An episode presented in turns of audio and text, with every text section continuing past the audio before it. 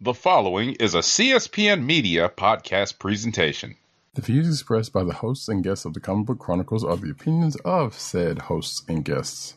They do not reflect the opinions of the Comic Book Chronicles, the Kliq Nation, or the Cold Slither Podcast Network in any part. Thank you. Spoilers.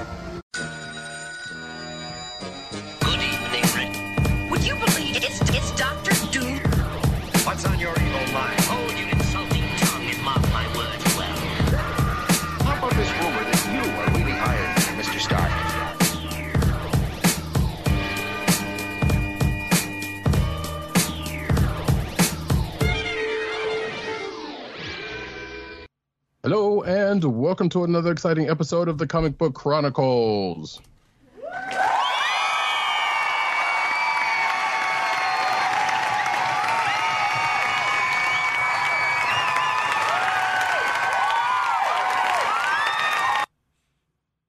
I am your host, Roddykat. And go after a little touch up there. You can find me at Roddykat on Twitter. You can find me at News Nerds Need on Twitter. You can find me at CB Caps on Instagram. South Carolina with Columbia down the way. And the sound effects you heard come from none other than our man in Brooklyn, one agent underscore 70 on Twitter and Instagram. What's up, everybody? Taking it back to the beginning. Where Brooklyn at? Where Brooklyn at? Where Brooklyn at? Yeah. Uh, folks, this is the Comic Book Chronicles, and you can find this here podcast on the Cold Slither Podcast Network, that's cspn.us. Do it today. You can also find us on your podcast perusal place of choice, whether it be Google Play, Apple iTunes, aka Apple Podcasts, Spotify, or the Coastal of the Podcast Network SoundCloud page.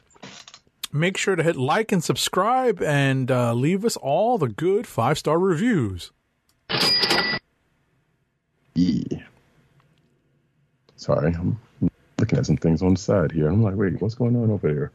Um, you can also find us recording every Thursday night, 9.30-ish p.m.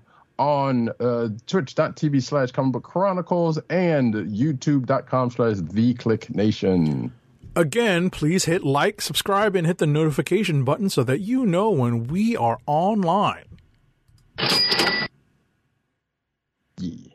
And that is uh, T H K L I Q N A T L O N, by the way, all one word, just in case you were wondering. But, folks, we are going to get started with a little spoiler free slash probably light uh, recap of Marvel's She Hulk episode 7. Yeah, we'll be light, light, light on the spoilers, but you know, there's going to be some inherently. So I'm going to ring the spoiler bell in three, two, one. At least some mild spoilers incoming for She Hulk episode seven. So this here episode is called The Retreat, um, which, if you've been keeping up with She-Hulk, brings her back in contact with one Emil Blonsky at his, um, I guess, newly. Oh, it's not necessarily new. I guess because he's been, clearly he's been running it for a minute. Um, depending on how much time has passed between episodes. Right. Um, but uh, he's he's running a retreat that uh, Jen pretty much gets stuck at for for a little while. right. That's pretty much all. right the you know, setup right the setup is that yeah there there's a there's a very plausible setup here in that the that uh, the abomination's parole officer detects uh, an anomaly i'm going to use some star trek language here detects an anomaly with the abomination's aka emil blonsky's uh, wrist uh, ankle monitor and uh, he asks she-hulk one as a Hulk powered person and two as Emil Blonsky's attorney to come with him. And that's where everything kind of jumps off from. Pretty much, including uh, as a Agent Seventy and I um, talked about slightly before the the show, a couple of deep cut pulls in live action pull form. yeah, yeah. There's one. Listen, there's one character that does make a return appearance yes, at this at this uh, retreat, you know, uh, resort, you know, uh, whatnot, and um, as Roddykat said, there are a bunch of really deep cuts here. You know, really digging in, not the the complete bottom of the uh, Marvel character barrel, but we're getting really close. It's yeah, it's a yes. I was about to say, I don't know how you can sugarcoat that one, man. No, I was I wasn't even going to try to. I was just going to be like, yeah, you you right, but because holy hell, um, one in particular who has actually been showing up in recent years, and and uh, um, to which you know, unless you're reading it, you won't you will not know. Uh, right, showing up in the pages of Spider Man, Spider Woman, excuse me. Right, Jessica Drew, Spider Woman. Mm-hmm.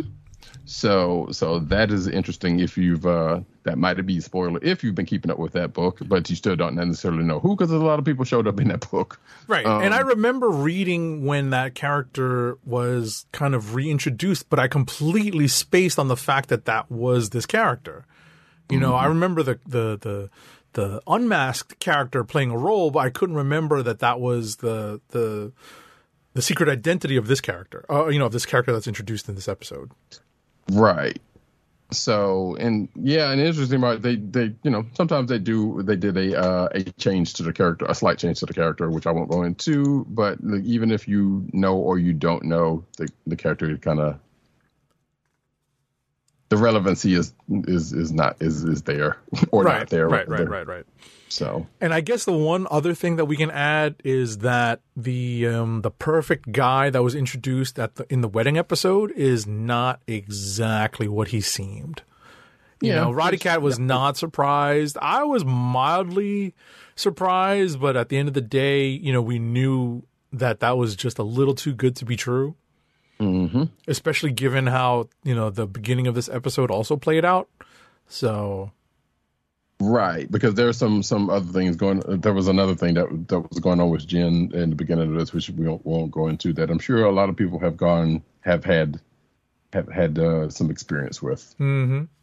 personally, though, which got uh which got worked out by the end. So there there was that. Right. There's a reveal at the end of the episode. So what we're getting now, instead of the tags, instead of the the the post credit or mid credit scene stingers, we're getting these very brief scenes at the end of each episode that serve as like a real means of moving the narrative forward without actually giving us a trailer cuts or, or like a mid credit cutscene. Right. That's been Uh, the and that- trend over the last two episodes, three episodes even. And, right, and I'm basically kind of wondering because I think I don't can't remember if I said it on the show or said it after the show about them basically reversing the trend of doing after credits uh, uh, um, after credit scenes Mhm. uh, for the rest of the show. So and, so far that seems to be bearing out, but I've kind of feeling that's probably not going to hold for Right. of, for at, at some point. Um, but we'll see. Nevertheless, there was a nice little Easter egg if you were uh, sharp-eyed enough, which it, and you know uh, I guess a slight bit of comic history with She-Hulk that just shows up near the end that I thought was going to pay off in uh, a certain actual person showing up, but um, that has something to do with the character or has had something to do with the character, let's say. Uh, but that didn't happen. I was kind of slightly bummed by that, but uh, again, I wasn't like hedging. You know, I wasn't like like, oh, are we going to? No, okay, that's fine. it was kind of one of those things but I figured they just kind of left it at, at, at the Easter egg in, in question. So What are you talking? What are you referring to? uh, when she got into the tow truck, did you happen to notice the name on the side of the tow truck?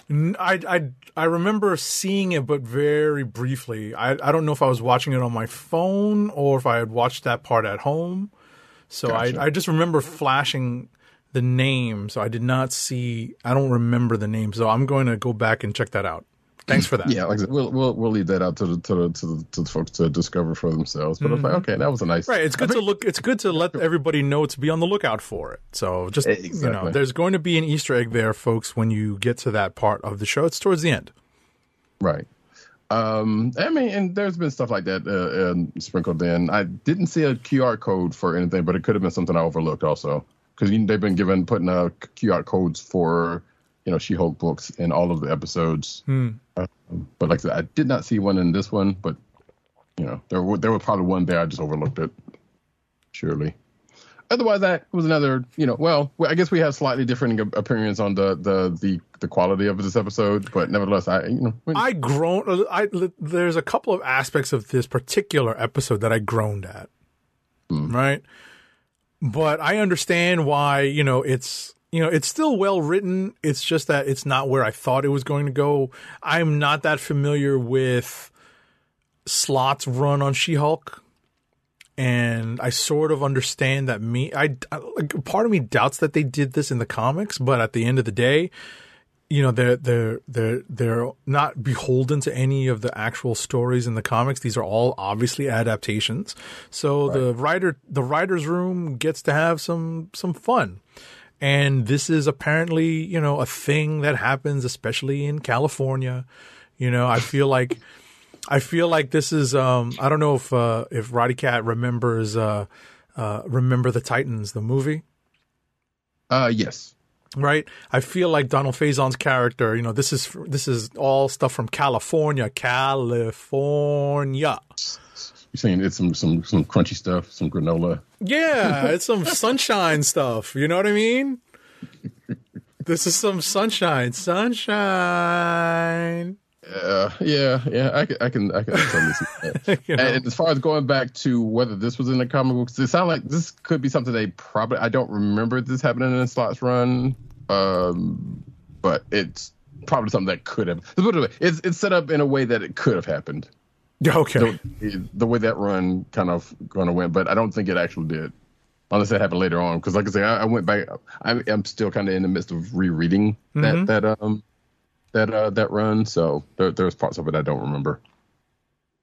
So either way, like I said, still a pretty pretty decent episode. Like I said, I I, I can definitely understand how this episode can kind of get to some people because it, it go, well it it kind of takes it to a place where Yeah, it's like okay we get it.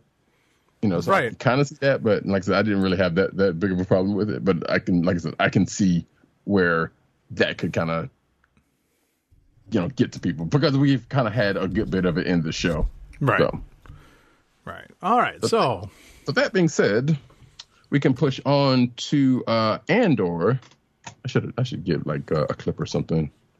Well not a clip because I don't know what it's taken off YouTube but get like something get the title up for something so to, to show that we're talking about the thing oh, you know what? I was about to say we have we we can we you know we can always play a particular sound effect. Lies! Deceptions! because that's what's in this story. This story is all about where that particular quote comes from. This is the precursor to Rogue One, and we're following the story of Cassian Andor, and we are now neck deep into his origin uh, of being part of the nascent rebellion. And this is basically a look into um, you know, this is a mild spoiler, so again, I'm going to ring the spoiler bell for uh, Andor. Spoilers incoming in three, two, one. Bottom line here is without talking too much about what happens, this is the first look into Cassian Andor's first real mission as being part of at least technically being part of, as I said earlier, the nascent rebellion against the Empire. I'm not sure what else Yep. we need to add to that because that's really Yeah, what the- it comes down to. Exactly. That's pretty much the person just the just stuff because like and this is just him starting the mission. Like they didn't even get into it. Like obviously there was some you know there's a little bit of setup and this and that and the other, but that that's pretty much the gist of this. Uh, and it's episode four, by the way. Uh, for for those keeping track and not necessarily watching it. Um, so I thought I said it was Maybe. episode four. I don't remember you saying it, but either way, hey, reiteration is always good sometimes. Um, so yeah, I mean, those really it's still pretty good. Like we get so the only thing I guess to add to it is like we get a little bit more about a cast uh, about a um character that uh Cassian is dealing with. and we get, I guess, we get a nice. I was about to say we get a nice cameo appearance from uh, a, a a Rogue One character that plays a smaller role in the later trilogy. Well, yeah, I was I was about to get to that to like to a I guess some would say a long-standing uh, Star Wars character in a sense Right. who kind of comes in at places. I guess she she, that she, she kind of did come in at uh, in the prequels too near the end. hmm So, or either way, um, so we get uh, I guess an introduction introduction to her part in this, or the part of this character's uh, part in this, or at least started to anyway.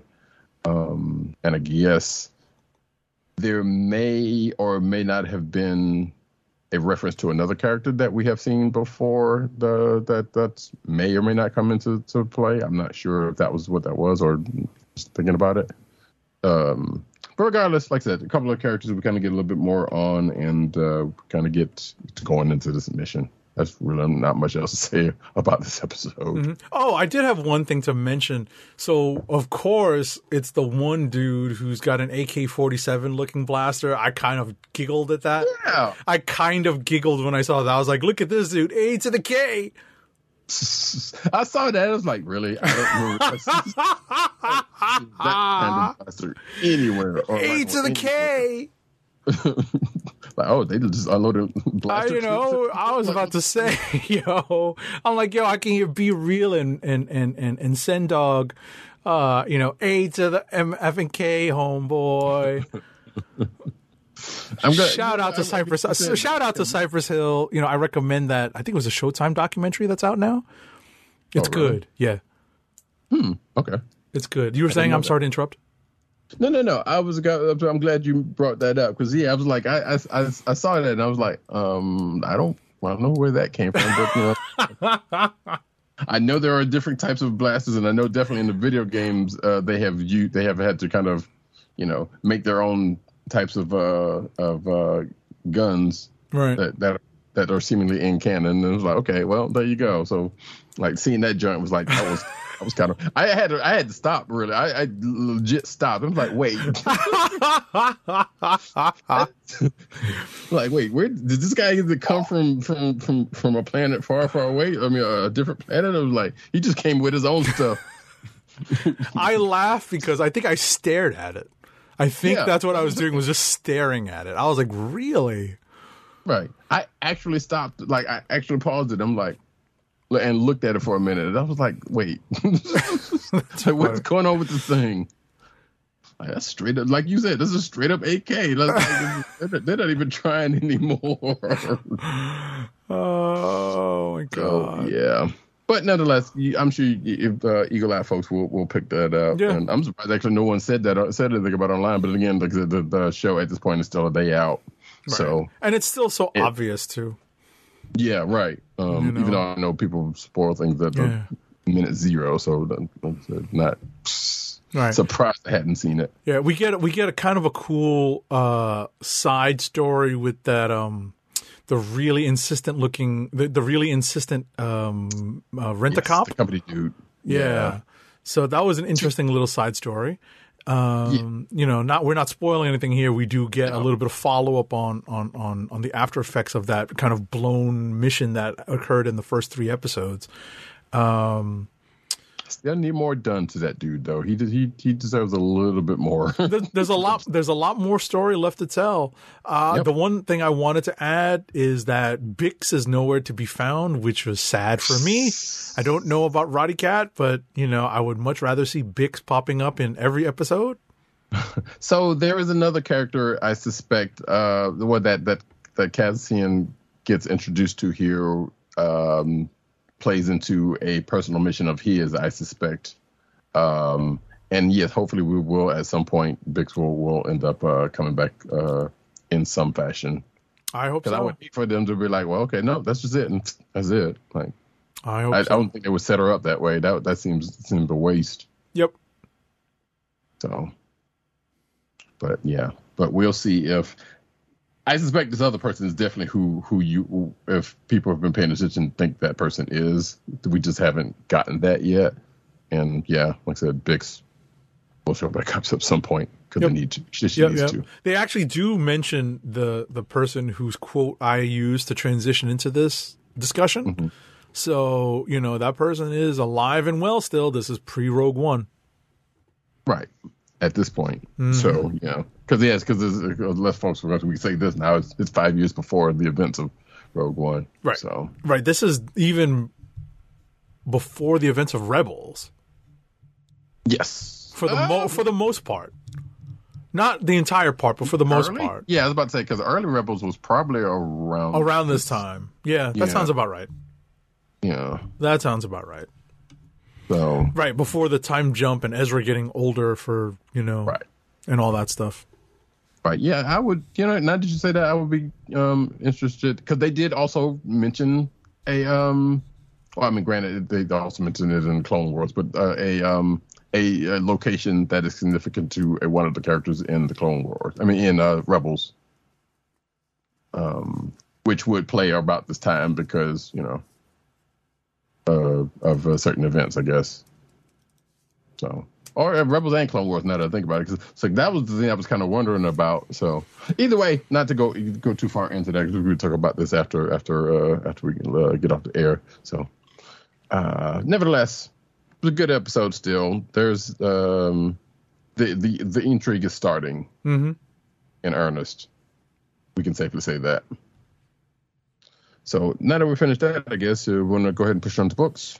Uh, no, we still have a quickie recap just from me on Rings of Power and House of the Dragon from this past week, as I've been doing since these shows have dropped. I'm just going over things very quickly in very, very broad strokes. So we're getting in Rings of Power, Lord of the Rings, Rings of the Lord of the Rings, the Rings of Power. We get a nice little song in last week's episode, which is kind of cool. I like that. You know, this is very reminiscent of, um, um, you know, the the songs that the Hobbit sings, the Hobbits sing, and uh, it is sung by the the Harfoots, who are uh, one of the Harfoots, who are uh, basically the precursors of um, the hobbits in Lord of the Rings. We also have some teases as to, you know, some teased character introductions. We may be seeing the earliest versions of some characters showing up in this episode.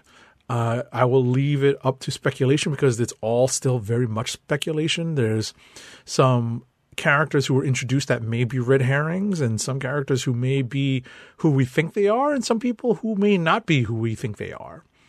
I will also say that uh, Roddykat did just start this show. He's on episode one, and I'll let him talk about it. But he basically echoes a lot of how I feel about this show. Is that one, it's a real pleasure to look at. Two, I I still think juggling the names of the familiar the juggling the familiar names will be the part where anyone who's looking for like the easter eggs and you know obviously we know that this is the lead up to the formation and the battle over the the rings of power. That's obviously the title of the story uh, that lead into the, the the trilogy that we all know right, And, and into the hobbit really so bottom line here is, um, and I'll let Roddykat uh, add his uh, his thoughts on episode one.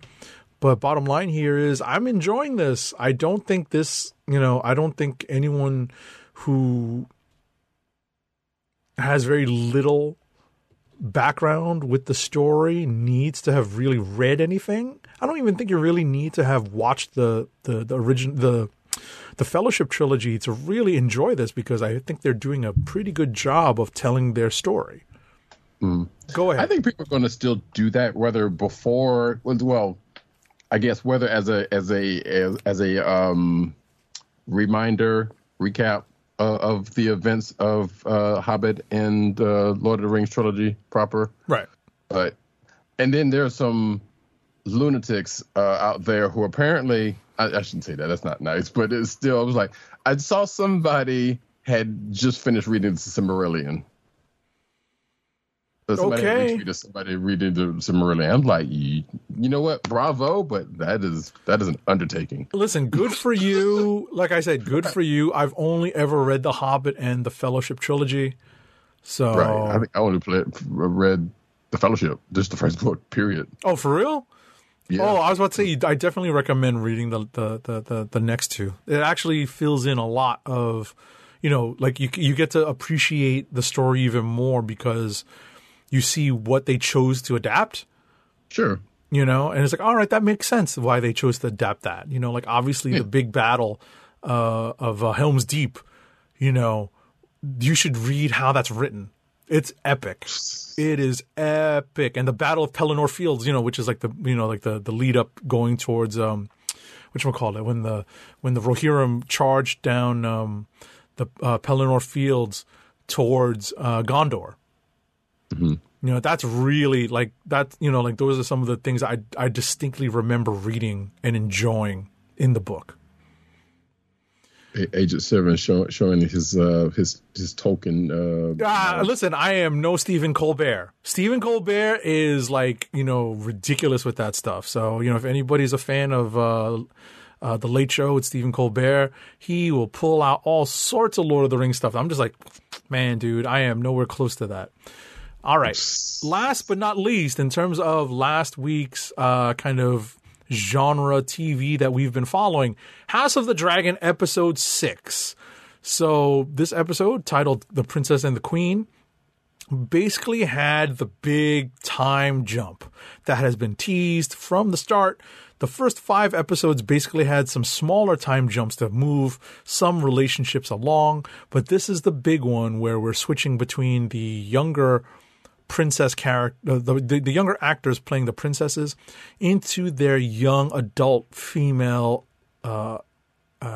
actresses, and we have, you know, we're going to presume they're in there in there at this point like mid twenties, and you know they both had multiple children. You know they start bearing children in in in in in the in uh, what call it uh, in King's Landing at a pretty young age, and bottom line here is you know we get to see a lot of the palace intrigue on a different level now because now there are increasingly active moves towards gaining power because one of the kind of overarching storylines is that the the king that we initially met in the first episode is rapidly I've said this before on the show and I'll say it again falling apart with age.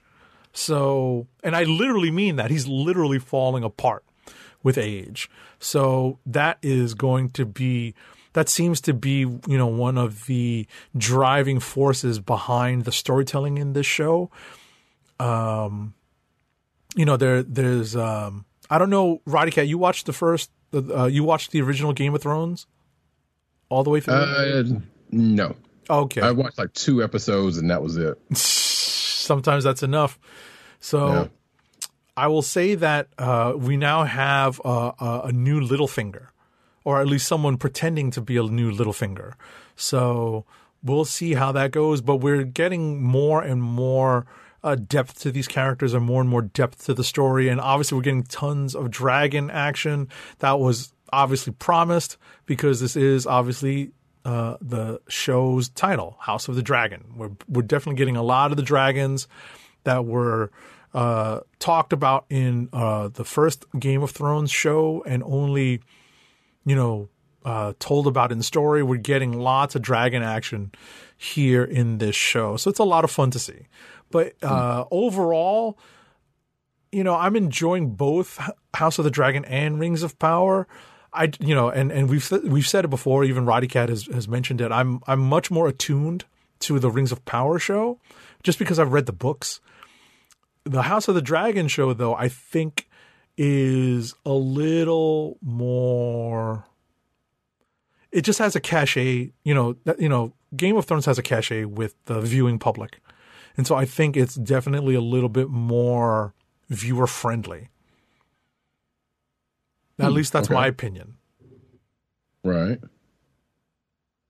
You know, in terms of just the the storylines and the storytelling, You know, I think Well- I think Rings of Power, you know, has lots of high con not it's not really high concepts, but you know, the the story the world of the story is so much bigger. Right.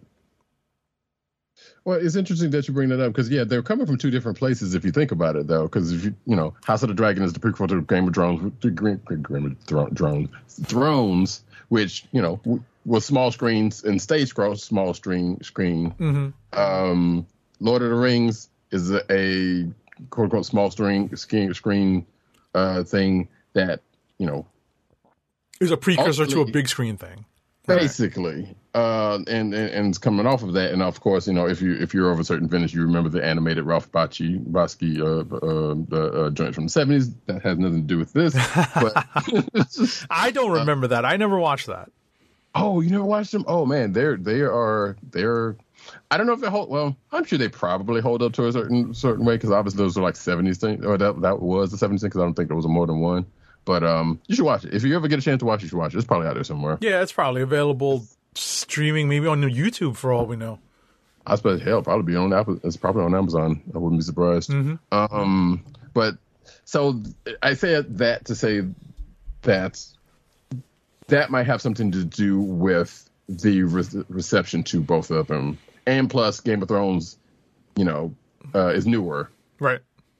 uh, in both senses actually, because you know the uh, you know because they came off of George R. R. Martin's book, who've you know came well after uh, the, uh, Tolkien's Lord of the Ring books and and the the movies, you know, uh, the the and, and whatnot. So people have taken to, and plus we're in an age of the internet where people are kind of the, the it is appointment TV, and people have uh, kind of use that time to talk about it. You know, it's, it's a it's a water cooler moment Yep. also. So that's where there's a difference in those two shows. I think I don't know if that all bears out, but if I if No, I think that yeah, I was about to say I think you're right. You know, you're right to a certain extent. You know, I think that's just you know these are all contributing factors into how they're being received. right.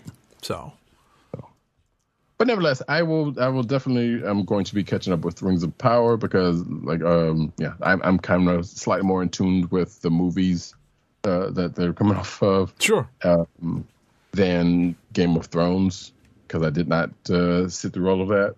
understood. And I know it's, and you mentioned the fact that there's more more dragon action uh, going on here than it was uh, in the original series, and I guess that makes sense because I know people were kind of, uh, kind of like, where are the dragons? And the dragons didn't happen until like I think late season, late late in, into the run, I guess right. for the most part. So I guess they figured, eh. Plus, since we, we can we can justify it now, since it's supposed to be in an age where there were more dragons per capita than than than the uh, than the original series, they could, they could just throw it out there to appease people. So there is that. Anywho, uh, you got anything else on that, or is that it? No, that's it. That's it. We can move on to books. Alrighty. We're just going to start off with Amazing Spider-Man number ten. Amazing Spider-Man number 10 is I thought we were going to start with uh, AXE Avengers actually. Sorry, you are absolutely right. Well, I just had uh, AX, I mean, I had um, Spider on the brain, and but we'll get to that in a second. It's okay. Uh, we're yeah, actually AXE kind of following yeah, we're kind of following the reading order that's been set even though we know that it's not 100% uh, foolproof as we found out last week, right? So AXE Avengers number one is a one shot. It's written by Kieron Gillen with art by Federico Vicentini. Colors are by Dean White and letters are by VC's Cory Petit. So again, the focus of all of these AXE judgment tie-in issues have been the judgments of some of the lead Marvel characters, specifically some of the lead Marvel characters in their respective books. In this case, it's judgment of a particular Avenger. It's not really a spoiler if I just say who it is. It's Iron Man. No. Yeah, and if you're watching the video version, you can see the cover. cover Right. So. Because he's on the cover, he's front and center basically. And it involves uh interestingly some plays on his MCU origin and his comic book origin kind of you know, playing with everyone's expectations as they're being kind of, you know, as as they're kind of describing the the, the Marvel Universe version, and and showing some of the visuals from the MCU version. I kind of got a mm-hmm. kick out of that. You know, I'm glad you picked up on that. Yes, I saw. I noticed that also. So, but ultimately, that's what this issue's about. But also worth noting, he's not necessarily being judged. I mean, he hasn't got received a judgment. Yes, he's still. They're still in the at this point still in the testing phase, as they say. Um, as we find out at the end of this book, because I thought about that, I was like, yeah, I thought this was going to be his judgment issue, but it actually kind of wasn't. Unless I missed, unless I missed that part. Hold on, now I'm now I'm clicking through because I thought this was his judgment. I thought so too as I was reading it, but like, but like as you find out in the end of the book, it's like, well, that's not necessarily the case. Hold on.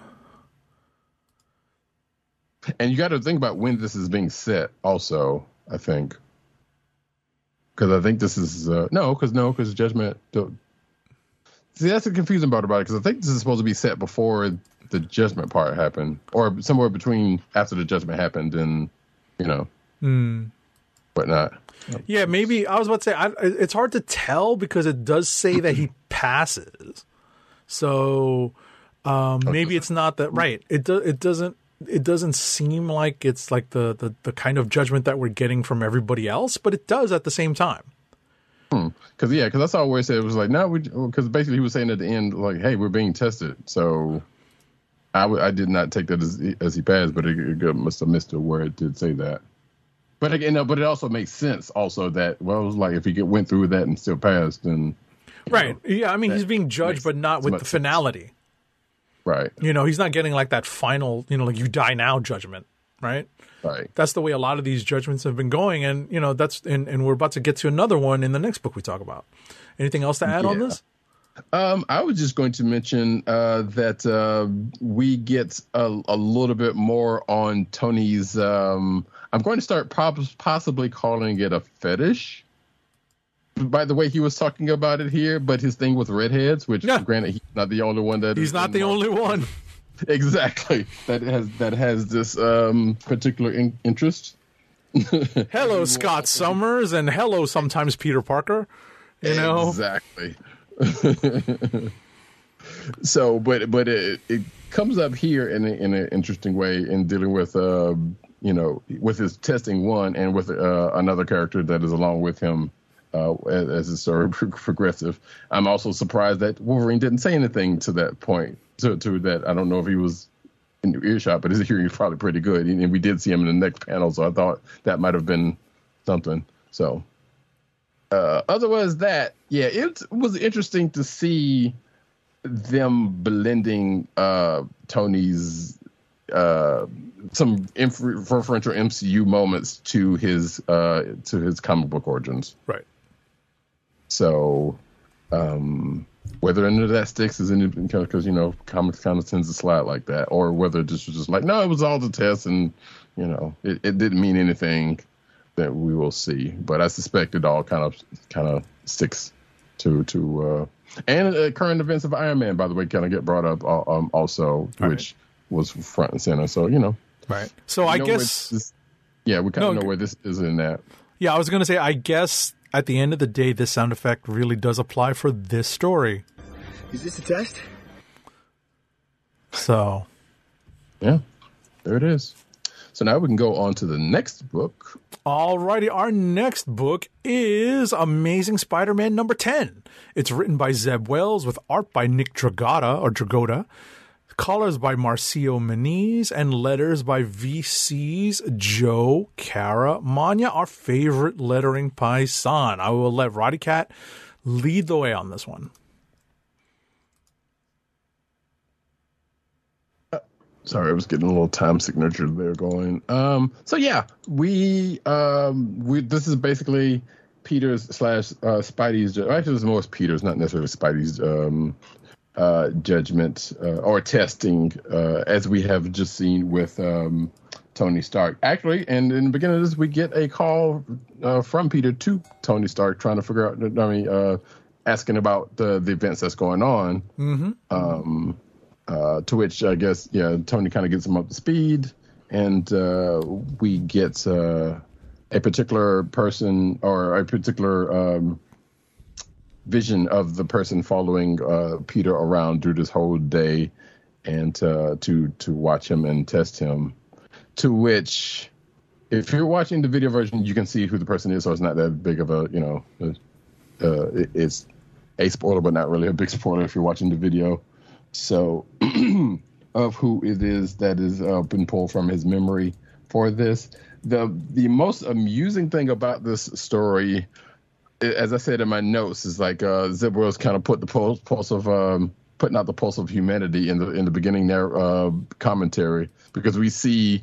Um, you know, we see the effects of people trying to basically uh, change themselves before judgment, or, or change their their um, yeah change their judging by doing random uh, kind acts, you know, and, and things of that nature, including one J. Jonah Jameson, which was like, yep, this makes sense for for him to act the way he is for for at the time that is happening Right. Um, and um, you know, uh, as we follow Peter throughout the day, kind of, um, kind of, uh, you know, talking with people and, and doing doing his, I guess, what he would have, what he would have actually probably put off because of an event like this. Now to think about it, because if you, you know, some of the people who were like, well, this stuff is going on, so you know, you know we're not going to worry about this, but you know, he is promising things to people and, and kind of dealing with that and kind of gets in touch with people. You know, of course, uh, uh, that one part with Aunt May was kind of touching at the end of it. It was like, oh, okay. Um, but the real touching part comes at the end of it, which I won't spoil uh, about it. But let's just say Peter gets to have a have a moment uh, with someone from his past uh, at the end of this, or with yeah, with um, with with uh with the version that shows up of the person in the past. I guess again, if you're watching the video version, you can see who that is, and and, um, and some things get hashed out. We kind of get a little bit of something on that whole situation with uh, Mary Jane, just in that in that situation, but not so much. Just enough to kind of tease us to know what's again what in the world happened with that situation. Right, right, and it makes sense that you that they would not reveal too much in this, you know, uh, issue because it is a crossover, you know, tie-in issue. Right. But at the end of the day, it's still written by the the, the, the, the regular writer of the book, so it makes sense. Um, it was nice to see Kamala Khan make a bit more than just a teeny tiny cameo appearance here. She does Yeah, get but to I'm still- speak. Yeah, still worried about the way that how how they have her looking though. older. Yes. Like older and still slightly different than the way she looks, like, like the way she looks in other books, probably around the same time. You know, because it's not like she's aged that much. Right. She just she just looks. I think it's just because the it's because the hair is up because she's in a professional setting. I thought about that too, but I don't know. I feel like it's a little bit more than that. I mean, maybe it's just about something me bumping on, but I don't know. It's just like, um, and it's not like, and not just uh, Nick Dragotta's, you know, um, art. Style, like right. was was ever the um, been the, the regular artist on this. It's kind of been like that also. I kind of got a, I kind of got a kick out of um, the various characters who are being judged Yes. during this, you know, during this uh, during this issue. You know, it's not just Peter. Right. I, and part of me, as as I was reading this, thinking was like, well, this is not going to go the way you would, you know, this is not going to go well for Peter because of Parker luck. I feel like because it was like, okay, it seemed like he's doing, you know, begrudgingly doing all this nice stuff that he possibly would have done at some point, but not. But usually when something else comes up, he kind of, you know, skitters away to do Spidey stuff or whatever the case may be. Um, so I, I feel like his judgment probably could have still gone the other way, and the and the Parker luck would have been would would have, would have been blamed for it or something. But um, yeah, apparently his his judgment came out all right. Spoiler, but you know, you, you still want to read this if you're if you so care um, about that part. But if you don't, hey, we say trouble. But it, I would say it is definitely worth the read to get to near the end. Sure. It was a very quite touching moment. Oh, it's very emotional. Very Yeah, emotional. That's with the character. That was like I was like, damn, that kind of hits you in the feels for real. right in the gut feels. Mm-hmm. So it was. I, I could, for that respect, it would almost be a potential kliq of the week. Oh no, that's that's pretty much for me what I was telling Roddy Cat earlier is that everything was downhill after reading this. For me, at least, you know, everything. You know, th- there were good reads, but nothing that really stood out for me this week. So, um, yeah, this is definitely a, a, a genuine contender for kliq of the week for me.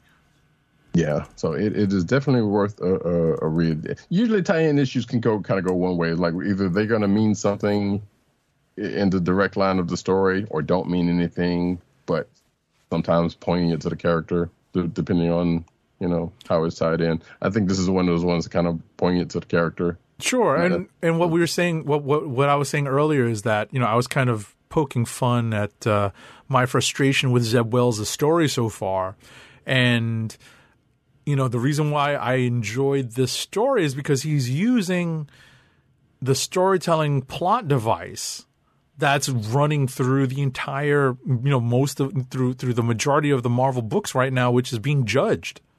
Right. So it's that you know it's that storytelling device that he's using to really you know ramp up the feels and the emotions in this issue in this particular part of his you know uh, longer arc of his story, and so that's why I enjoyed this. Whereas you know I I can't speak for Roddykat, but I know that he sometimes echoes my frustrations with Zeb Wells' story so far through the first nine issues of this book.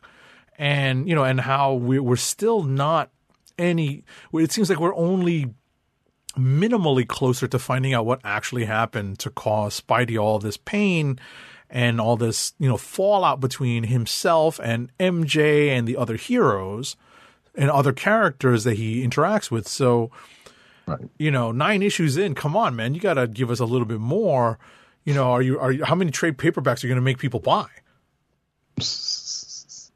Right, right. Like, you know, we're, we're not saying that. Well, I'm not saying that you should just go ahead and just rush the whole, you know, rush through the whole story and get, you know, get to the end of it. But yeah, you got to give us a little bit more. Right. right because because you know i mean and i and i don't mean that lightly when i say so what what are people buying when they buy that first trade mm-hmm. you know what i mean let's say the first trade is 12 issues what like what are they getting like uh, like i'm i'm hoping that at some point in the next two issues we're going to find out Right. It's kind of one of those things like, okay, you, if you're coming in as, as just a fan of, of, of Spidey, then you probably don't care one way or another. In that respect, that's that's one thing. But if you do actually enjoy the sto- story, uh, in addition to the character, you kind of might want a little bit more, Right. especially with what they give you in that first arc. Exactly. And obviously, we're a little bit. Uh, I can speak for myself, but uh, again, I'm not sure. I don't think Roddykat's going to differ from me too much on this. Coming off of the most recent run, you know, with the with the the culmination of that um the, the that that that Ben Reilly story and putting Spidey in a good, you know, putting Peter and MJ specifically in a good place, and then we're here in this awful place Right. You know it's it's so jarring. It's like well we're nine issues in. We still don't really know that much about what happened. And you know imagine someone who's trade waiting. That's all i'm that's all i that's all i mean. You know it's like well i have the first trade. I still don't really know what happened. Right. Because yeah, exactly. Especially if you're coming, like I just said, you're coming off that last ar- arc, and it's like, well, everything's good here, and then you get thrown like knee deep into this, right not just into it, knee deep into this, and with no idea of how we got there. And we know he's getting into it, and we know he's, he's clearly, you know, they they've clearly got a plan to get him, uh, to get him to that point. Um, that, that I'm sure hopes that's going to pay off for him. You know, like I said, always go into these things that hopeful with with hope that um, they're they're going to pay off nicely. But you know, just a little bit more would be nice. That's Yeah. all I'm saying. And maybe we'll get into that in the next issue because I assume because of Axe was coming and knew they was going to have to do this tie-in issue. Maybe, and I, I don't know anything about you know, or or if anything that's going on with this book or anything, but uh, maybe because of the, they had to kind of pause some things they were doing because of this, because they knew they were going to get to this point, and then they're going to get back to it, you know, in, in the next issue, and we will get uh, some more. right We'll right see. It was also very interesting to see who was judge, which character represented the celestial judge for Norman Osborn. Yeah. Yeah. I thought that was interesting. So Right. Because, um, well, actually, I'm not even going to get into it. But yeah, I guess you could kind of see it as when you're going through it because I guess if you look at it a certain way, it, it makes some sense. But at the same time, I'm like, you would think it could have been someone else. Oh yeah, I would have thought it was someone else to to be honest. Right. So, but I guess given this character's history with both Peter and him, and it, Right. it does end up making Right. sense. I was about to say you just you just well I was about to say you didn't really spoil it, but okay. Yeah, no, no. I mean, because Yeah. they, there's a few different characters that have Yeah. between the two of them. So you know. Exactly. It's not Harry. It's not Harry. Right. Uh, he yeah, he's got his own things going Right. on. Yeah, I guess he still does have his own thing going on after the end of he the last arc. does. so. He does. All right. Um, but I also at the same time, like I said, and, and the last thing I'll say about this, if you're watching the, the video version of this uh, the show and you know anything about any of the characters, you already pretty much kind of yeah. So, anywho, All right, next up in our reviews before we transition over to rapid fire is Miles Morales Spider-Man number 42. If that number has any significance for you, it should. Um, you know, it you know, if it doesn't have any significance for you, that is, it should. This book is written by Saladin Ahmed with art by and, and, and get ready folks, art by Carmen Carnero, Paris Alleyne, Ig Guerra, Guara, uh, pencils by Paco Medina and inks by Walden Wong. Uh, additional art by Alitha E. Martinez, Natasha Bustos, and Christopher Allen. Colors on this issue are by David Curiel, and letters are by VC's Cory Petit. So, um, Roddykat and I were speaking about this just before the show started, and we had talked about Saladin Ahmed wrapping up his run on Miles, and it it it, it took Roddykat a little bit by surprise, and I think I just think it's because we've we haven't gotten as many of these issues coming out recently. You know, we've we've been dealing with that whole time jump, you know, that time travel thing with Shift and with uh, uh, Selim. So uh, I guess it just sort of kind of sprang up on us that Saladin Ahmed's run was coming to an end. And this issue f- serves as a fitting bookend to his story time, to, to his time on Miles' story. That's Right. that's what I have to say. Go ahead, Roddykat. right, and because of if you remember, I was talking about the last issue. At the end of the issue, Miles is back home, and that's it. So, and we kind of, if I'm not mistaken, we kind of expected there to be at least an epilogue or something else to happen. You know, at, when he's just getting home. uh, b- b- before like this issue would come across, but no, it, that wasn't the case. It was like, oh no, he's back home. He's been back home for a minute, and you know, chilling with his people, and um, yeah, it ends. Yeah, it it, it ends uh, in a it's a, a nice send off for the character. I will say that. um because halfway halfway through reading this, like Agent Seven said, was, yeah, I was kind of expecting something a little bit uh, more until I got to a certain point. I was like, oh right, this is the the, the, send off to um to um Saladin Ahmed's run, but and it took me by surprise because like 'cause I was kind of expecting just a little bit more, and the fact that you know I figured there would have been at least another issue, but hey. 42 issues, you know, whether you think of it in one respect of the number or another, because I'm sure there are there there are are people that's going to take that uh, the reference for that number in a couple of different places. Yep. You know, depending on your uh, your your um, you know your the, Your background. Right. exactly. So, uh, it is a very significant number, number one way or the other. Put it that way. So you know, it was a uh, Ahmed's run was a great run, uh, and you know, as it said in the back of the book, it's like four years uh, on this book with this character, given a, given a good lot to it, and you know he's had some very solid stories in it. So, and I'm kind of sad, and I know uh, I feel like Agent Seven, Agent Seventy probably feels the same way about this. I can take it that sad to see him go off the book Sure. because he's done such a pretty solid run, um, and there's some apprehension of the uh, in, in, incoming creative team. But you know, we're, we're gonna we're gonna give them the benefit of the doubt. I think. Ah, Roddykat May. Okay, Uh, I'm gonna give them the benefit of the doubt. We had this conversation before right. the shows. Roddykat May. I have a lot of trepidation. Yeah. I have a lot of trepidation, well earned trepidation, I might add. So you know, but I'm I'm I'm much more uh, you know I, I'm definitely generous for the most part when it comes to giving creators a chance, but they need to have shown me something coming in, and this particular creator has not shown me much thus far. So, but obviously, it, you know, the, the the the stories had to deal with stupid Ben Reilly.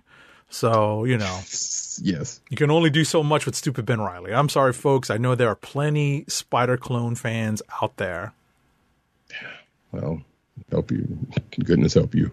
Um, but yeah, that being said, like I said, this I would if you're a fan of Miles Morales and you're not already picking up this uh, issue, you don't necessarily need to know what uh, what the last arc about, even though it kind of like it, it gets referenced.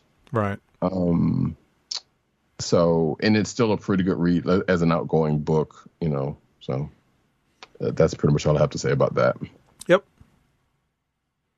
That's being said, we can go on to rapid fire. All right. Let me spin it up.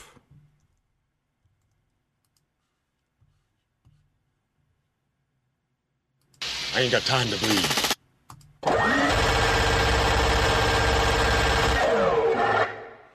All right. So we're going to have a little bit of crossover between uh, my books, a little bit of commonality here between my books and Roddykat's books. I don't believe he read this one though, but I think he will. So I'm going to steer very clear of spoilers. Captain America: Symbol of Truth number five is written by Tochi Onyebuchi with art by R.B. Silva and Julian Shaw. Colors are by Jesus Aburtov and letters by VC's Joe Caramagna. So, um, I'm not going to spoil too much here, but the crux of this issue is a showdown between T'Challa and one Sam Wilson, Captain America. And I felt like it was. Listen, T'Challa is one of the best fighters in the Marvel universe here. Sam Wilson is not. Um, I thought this was, you know, obviously meant to not show up the star of his own book, but that's that's that's the one thing I'll say. Are you saying they were being generous? With Yes, yes, yes, yes, yes, yes, yes, yes, yes. Yes, yes, yes, yes, yes, yes, yes, yes, yes. I kind of figured as much because yeah, even when knowing knowing that this was going to happen, if they were going to go along with, you know, a, a confrontational fight, which I guess technically this would be second uh, uh, uh, T'Challa's second fight with Captain America. So there you go. Right. I mean, listen, you know, like we know one thing is going to go down when when when it's Steve, but we kind of have an idea what's going to go down if it's Sam. So, but at the end of the day, you know, it's the the story is you know has obvious parallels to real world issues.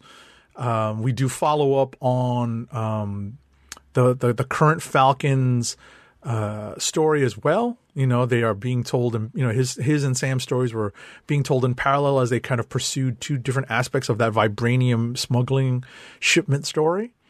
So you know, we'll see how that go, how that moves forward, especially with the the antagonist of the story being revealed to you know being basically revealed to both of them in this issue. Uh, next up is Shang-Chi and the Ten Rings number three. So we both have this in common. It's written by Gene Luen Yang with art by Marcus To, colors by Eric Arciniega, and letters by VC's Travis Lanham. So it's interesting that I just started uh, the television uh, drama Killing Eve this week because it is centered on British intelligence. And, you know, another way of telling a British intelligence story, uh, you know, not, aside from James Bond, right? And Shang-Chi, for almost the entire character's history, has had very close ties with British intelligence because he originally started out working as an operative for British intelligence. or at least you know not originally starting out, but definitely became uh, an operative of British intelligence and worked with several members of British intelligence during his comic book history. It turns out in the last issue, British intelligence screwed Shang-Chi over. They totally played him. And we get to see some of the ramifications of that in this issue. We also have some callbacks to Arthurian legend. So uh, I will let Roddykat uh, comment on this book.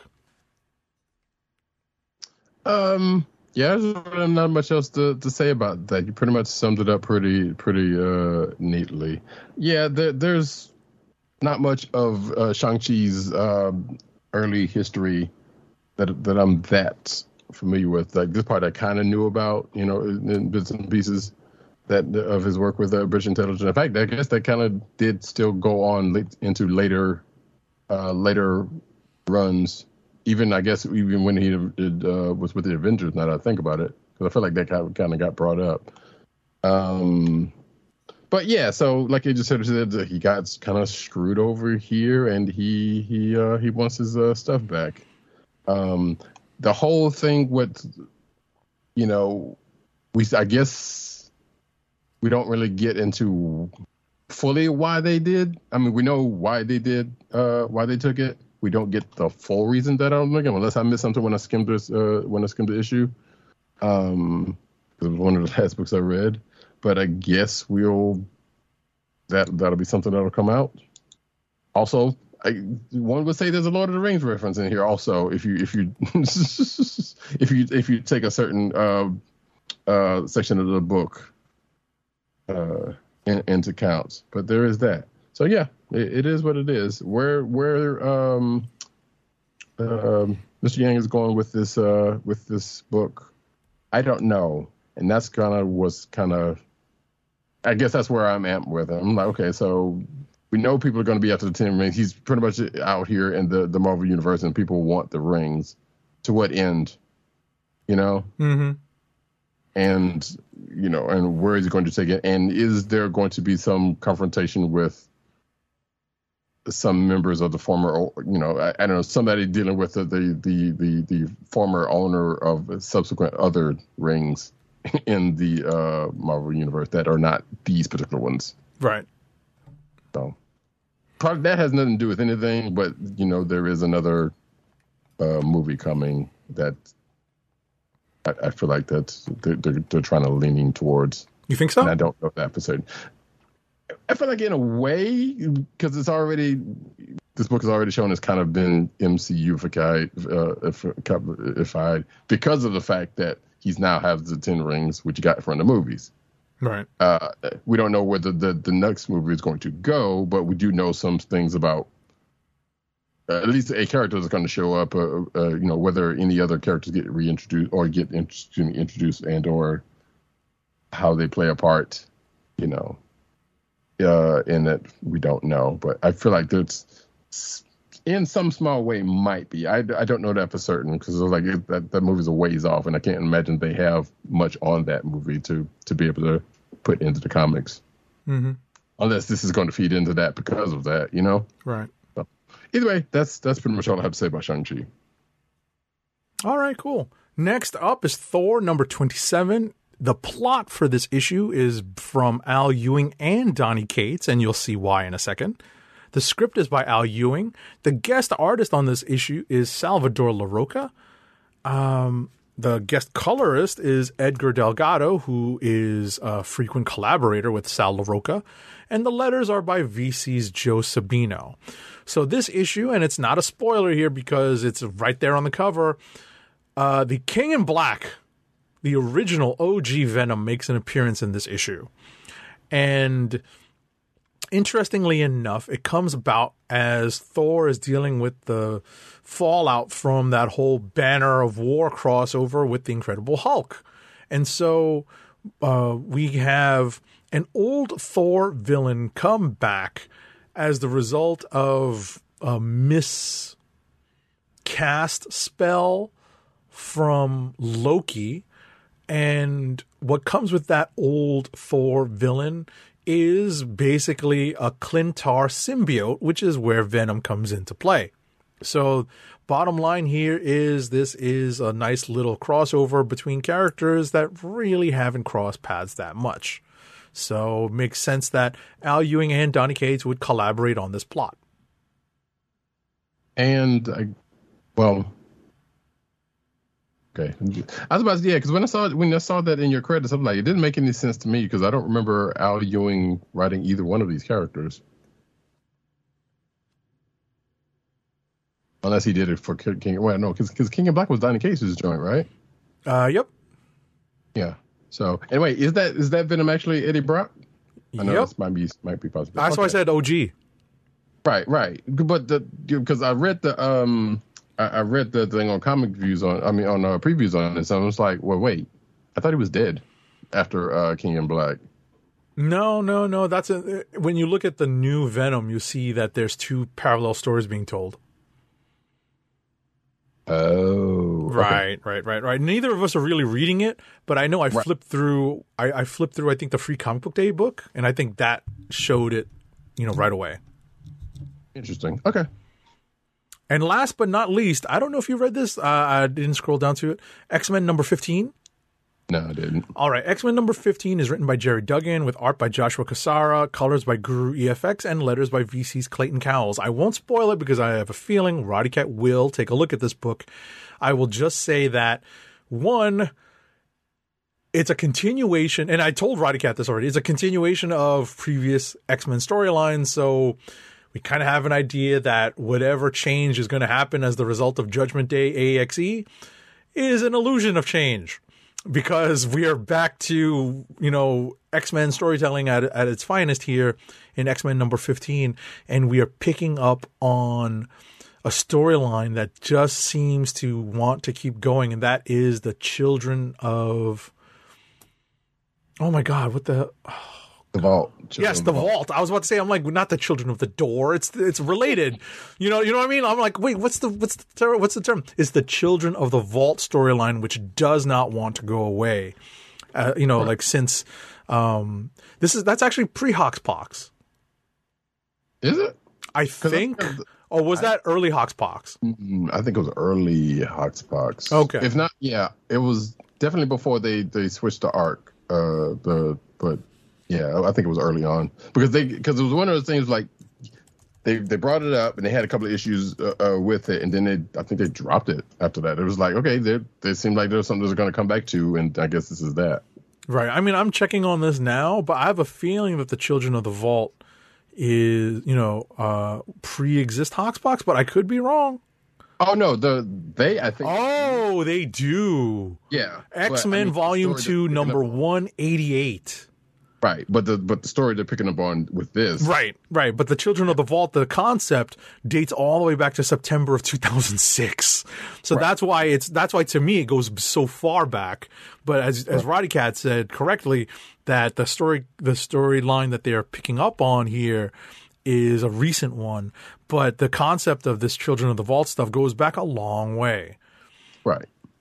So, but basically, that storyline has decided to rear its head again in the pages of X Men. So, as I said, Roddykat will be reading this. No further spoilers. Yeah. I guess that's it for you. Yeah, that is it for me. Take it away.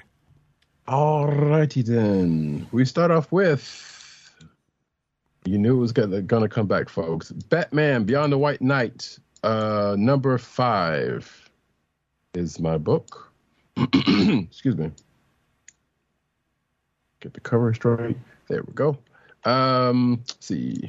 Script and art by Sean Murphy, uh, colors by Dave Stewart, and letters by AndWorld Design this is a potential kliq of the week for me because I've been uh, um I've already been enjoying this because I, I love the um the, the Murphy verse as it's uh, uh being called uh of Batman. So if you've been keeping up and you probably haven't, um at this point, and I guess I shouldn't spoil too much, but nevertheless, let's just say there is a interesting team up between uh Bruce Wayne and one Jack Napier Joker, who was the Joker in this uh, universe. Mind you, Uh, so Jack Napier's supposed to be dead in this universe, but yet he's still uh, floating around in Bruce Wayne's mind some kind of way. Um, no, I'm not. They still haven't really explained that part and how, or unless I missed something, but I don't think so. They haven't really explained how that is the case.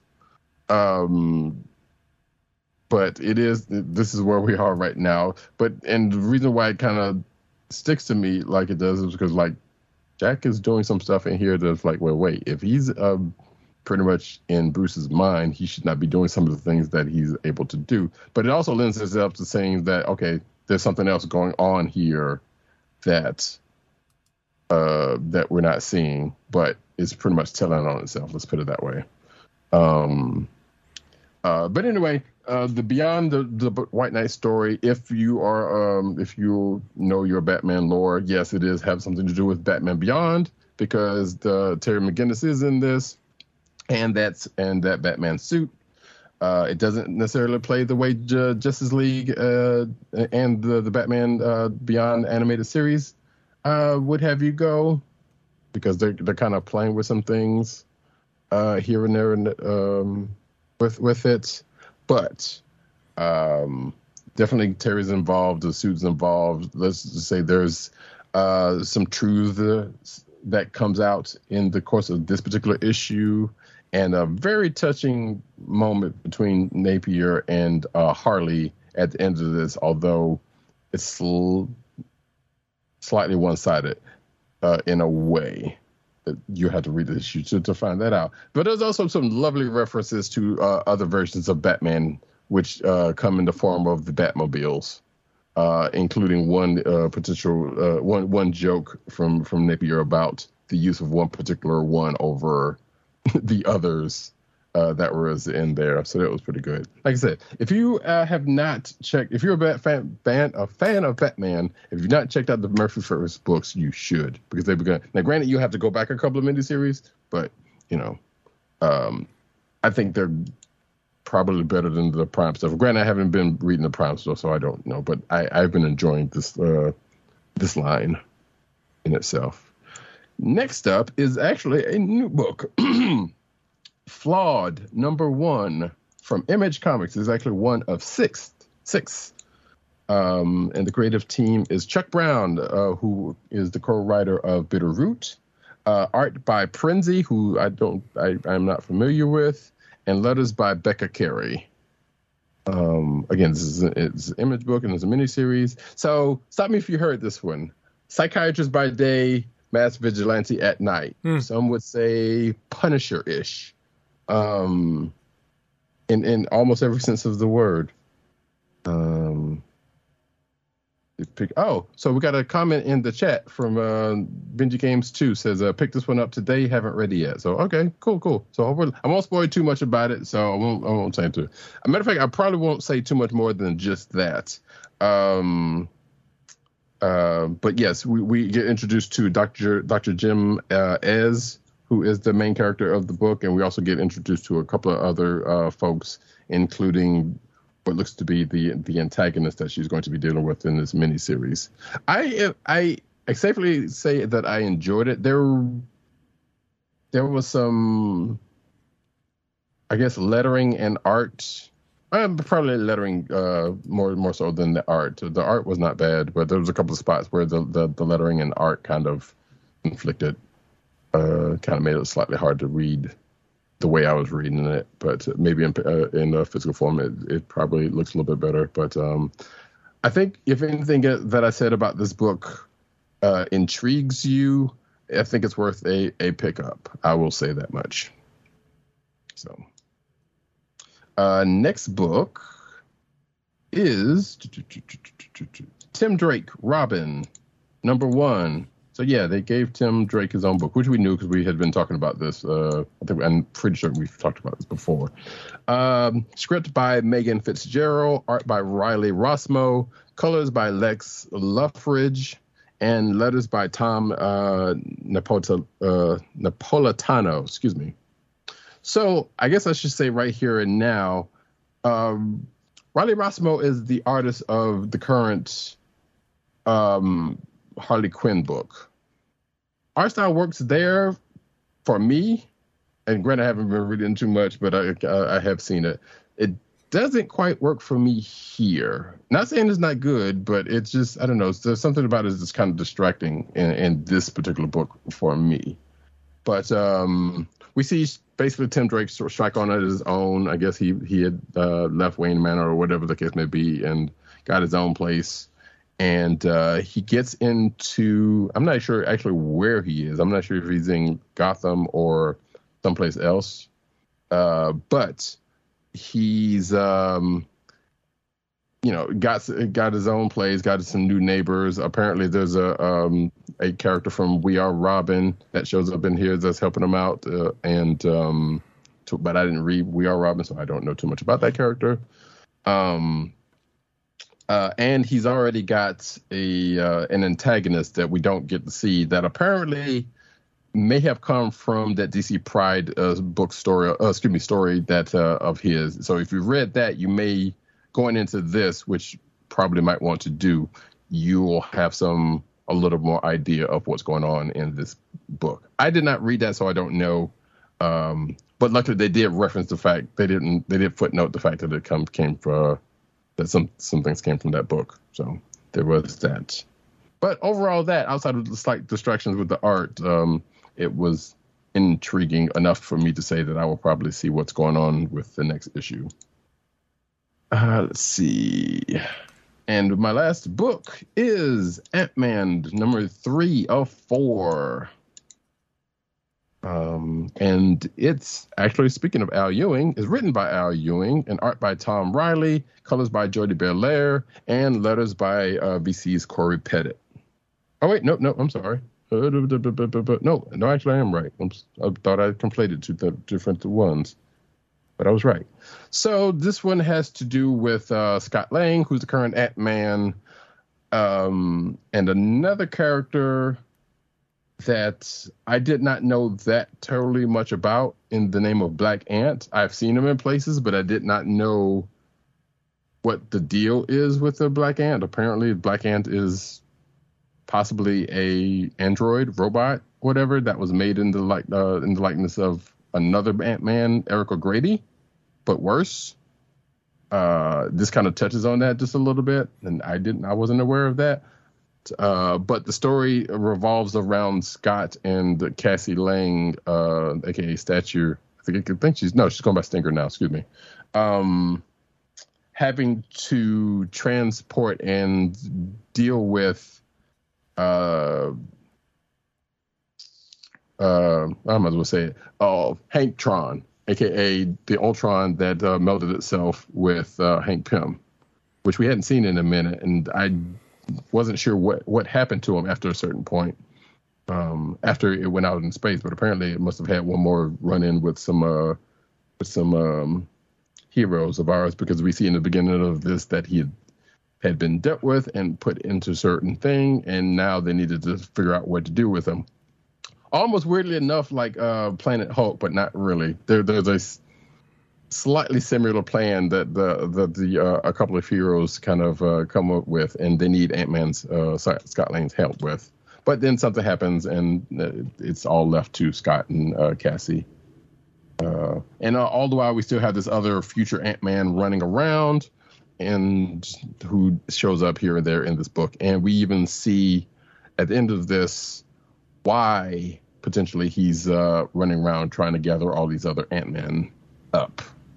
And it has to do with a character that is in this issue uh, that I that I have mentioned, or at least a version of uh, a character that, that comes up in this. Again, this is part three or four, so the the uh, the end of this book is coming uh, with the next issue. I'm curious to see where this ends, how this is going to end. I've been enjoying it so far, though. That, folks, is it for me. The kliqs of the week. Kliqs of the week. Uh, and we did get one, as I type something here real quick, so apologies, folks. Uh, Dirt gave us his uh, kliq of the week, which was a book that I was slightly curious about reading, but haven't and probably won't. I don't know. Sergeant Rock versus the Army of the Dead, number one, which I believe is that Bruce Campbell book. Am, am I right about that? I'm pretty sure if it's if it's Army of the Dead, then yeah.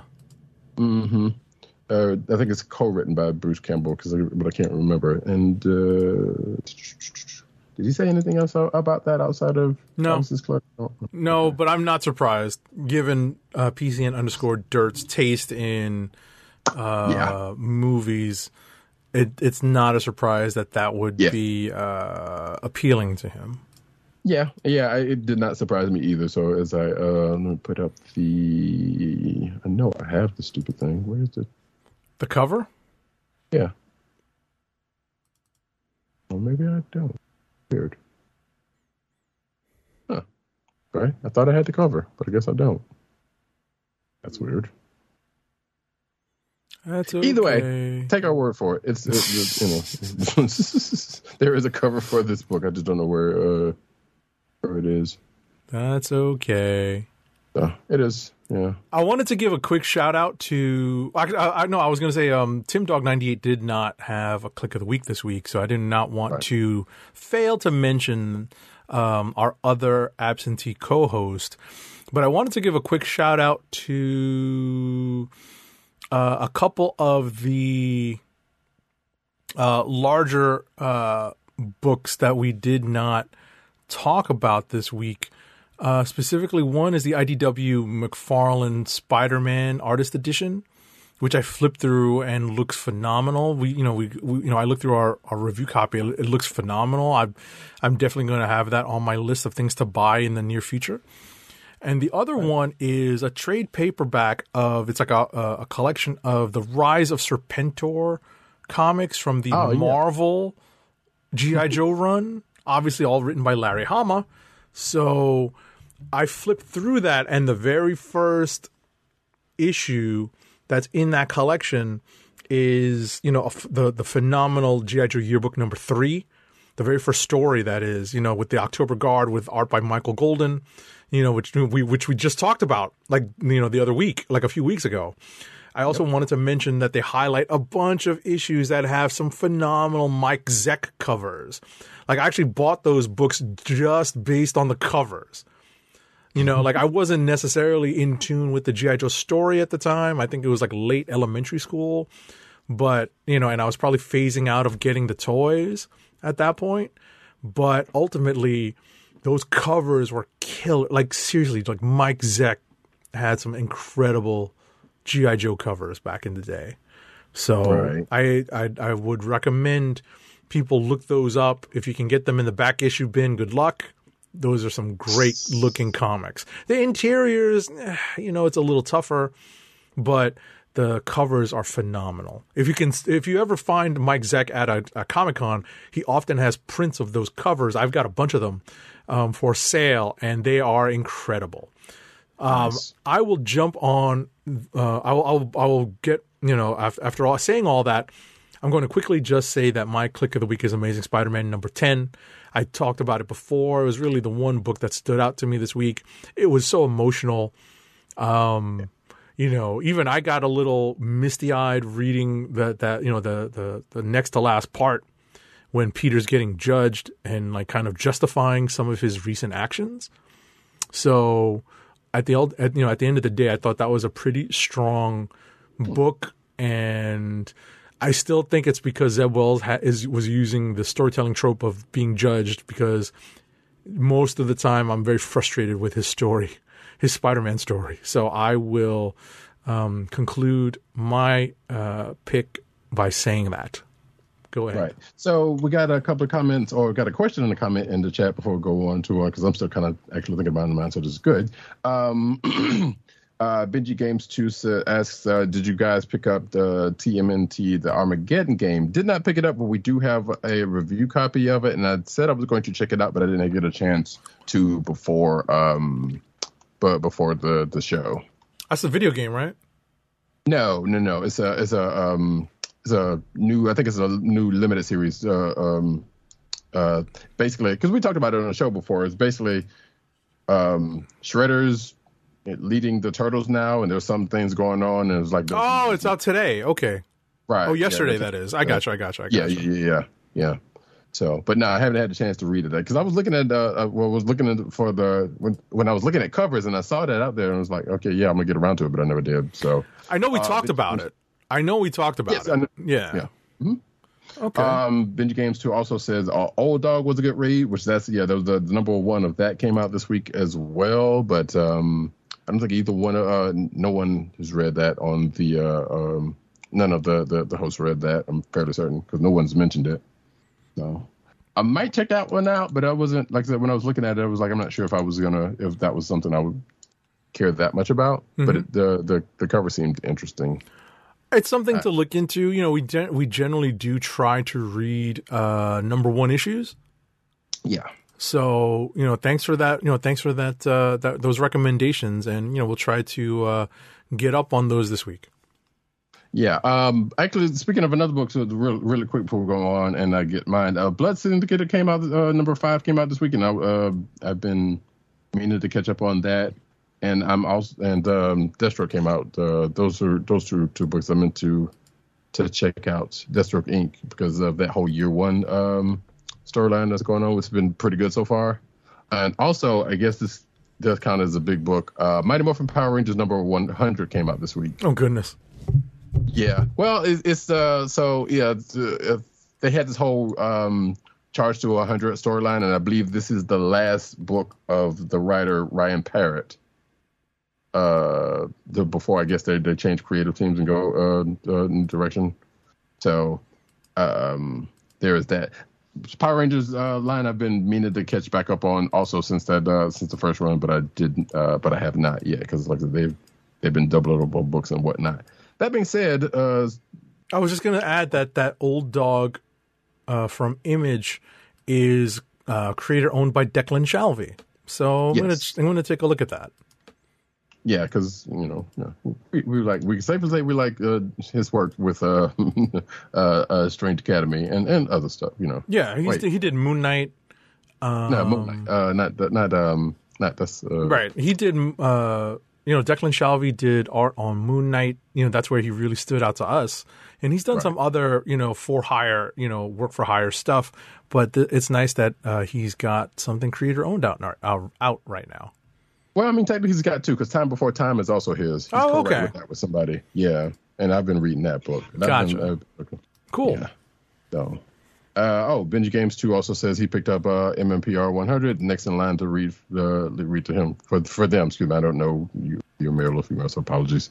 Um, that being said, for my kliq of the week, Flawed was actually pretty good, but I think I'm actually going to go with, and I did uh, enjoy uh, Amazing Spider-Man uh, number ten also, but I think I'm going to go with Batman Beyond and the White Knight number five Okay. like I I've been enjoying the the stuff from the Mur- Murphy ver- verse, and uh, this was a really good issue. I think. So, which I think I probably said that about pretty much most of them. Yeah, pretty much. So you know that's that's not saying that much for me, but I enjoy it. That being said, we are going to push on to the news section, but first an ad read. Our first ad read of the night is for Blue Apron's meal delivery service. Blue Apron, fresh ingredients and incredible recipes delivered weekly to your door. Skip the grocery store and make incredible meals at home with Blue Apron, always shipped free right to your home. And now the listeners of the Comic Book Chronicles can get $30 off your first Blue Apron order. To place your first order with $30 off and to help keep our show free for you, go to our network website at cspn.us. That's cspn.us. Then click on the Keep Our Podcast Free link at the top of the page. From there, scroll down to the Blue Apron link and sign up for your first order. Blue Apron through cspn.us. Do it today. And now we get into the news.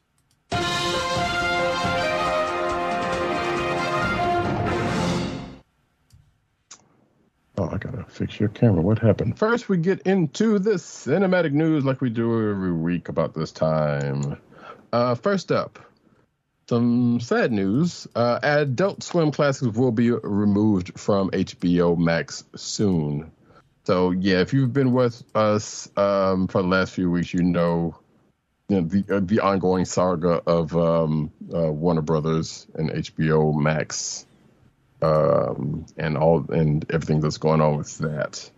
Yeah. So this is another thing that's going on. So apparently, um, uh, with everything else that's going on, I think they had a section for like uh, classic Adult Swim stuff. Um, and that's going away, like stuff like Lazor Wulf and looks like Tigtone. I've never heard of that one, but I have heard of Lazor Wulf. Uh, amongst amongst the other stuff that's already been um, uh, taken out of uh, from the service, including apparently a bunch of episodes of um, uh, Sesame Street for some stupid reason. I'm like, why? Why Sesame Street got to get the X? That's crazy. But um, yeah, so there's there's the um, there's that. Um, let me see. It says here that um, not sure what else may be on the chopping block. Um, and I guess classic is in the sense of whoever wrote this article, because like I said, both of those. When I think of Adult Swim, I don't necessarily think of those. But then again, I'm a little older than the uh, the Adult Swim cl- crowd uh, at at large. So you know, I was about to say, stuff- so am I. yeah, so some of that stuff that kind of came later on that that were uniquely Adult Swim stuff. It's kind of a little beyond me. Yep. Yep. Yep. Yep. Outside of the earlier er, earlier offices uh, uh, um, offerings. Like I would imagine Loiter Squad probably is probably going to get uh, on the block. That's probably the last one that I knew of. So either way, next up. Next up, DC's Dead Boy Detective still has life at HBO Max, and it has found its latest star. A report from Variety revealed that the series has cast The White Lotus and Euphoria's Lucas Gage in the recurring role of the Cat King, described as a charming trickster and itinerant cat spirit who takes keen interest in Edwin. Okay, so this role was previously held by Alexander Calvert in the latest instance of the series recasting. So this series was announced to be in the works last year after different incarnations of the character were showcased on a season 3 episode of Doom Patrol. I haven't watched that in ages. The characters originally debuted with the pages within the pages of The Sandman and were created by Neil Gaiman and Matt Wagner, which all, you know, which still leads me to a big collective uh, at least about DC's Dead Boy Detectives. Who? Yes, same here. Uh, next up, though, speaking of Doom Patrol, Doom Patrol season four uh, has a first look and welcomes a uh, a new character to the show. Apparently, uh, Casey Brink, who is AKA Space Case. I do not know much about um, uh, uh, uh, Doom Patrol's characters outside of the, the the initial folks, and even then, I don't know too much about them. So, um, but apparently, yes, they they are introducing uh, Space Case to the show, and it's not just going to be um, um, like a, a cameo appearance. Apparently, they're going to be a part of the show. And according to the showrunner Jeremy Carver, says uh, we finally found a way to bring her into the story in a way that feels wholly organic to us, even though to someone who's never seen Doom Patrol, it might seem like a little bat bleeping shame, sane. To us, it fits perfectly, and it's not just a cam- cameo. So there you go. Next. All right, Batgirl star Leslie Grace shares some amazing behind the scenes montage. Uh, uh, f- so in in a TikTok video, so she shared a TikTok video set to Evergreen's "You Didn't Deserve Me at All," um, where she showed 15 seconds worth of training montages and other behind the scenes looks of the never to be seen movie. Apparently, Yeah. This. Yeah. Sad, sad state of affairs in that whole situation. Won't even talk about the Ezra Miller situation. We've talked about that a good bit, but there's still there is some things apparently going on with that.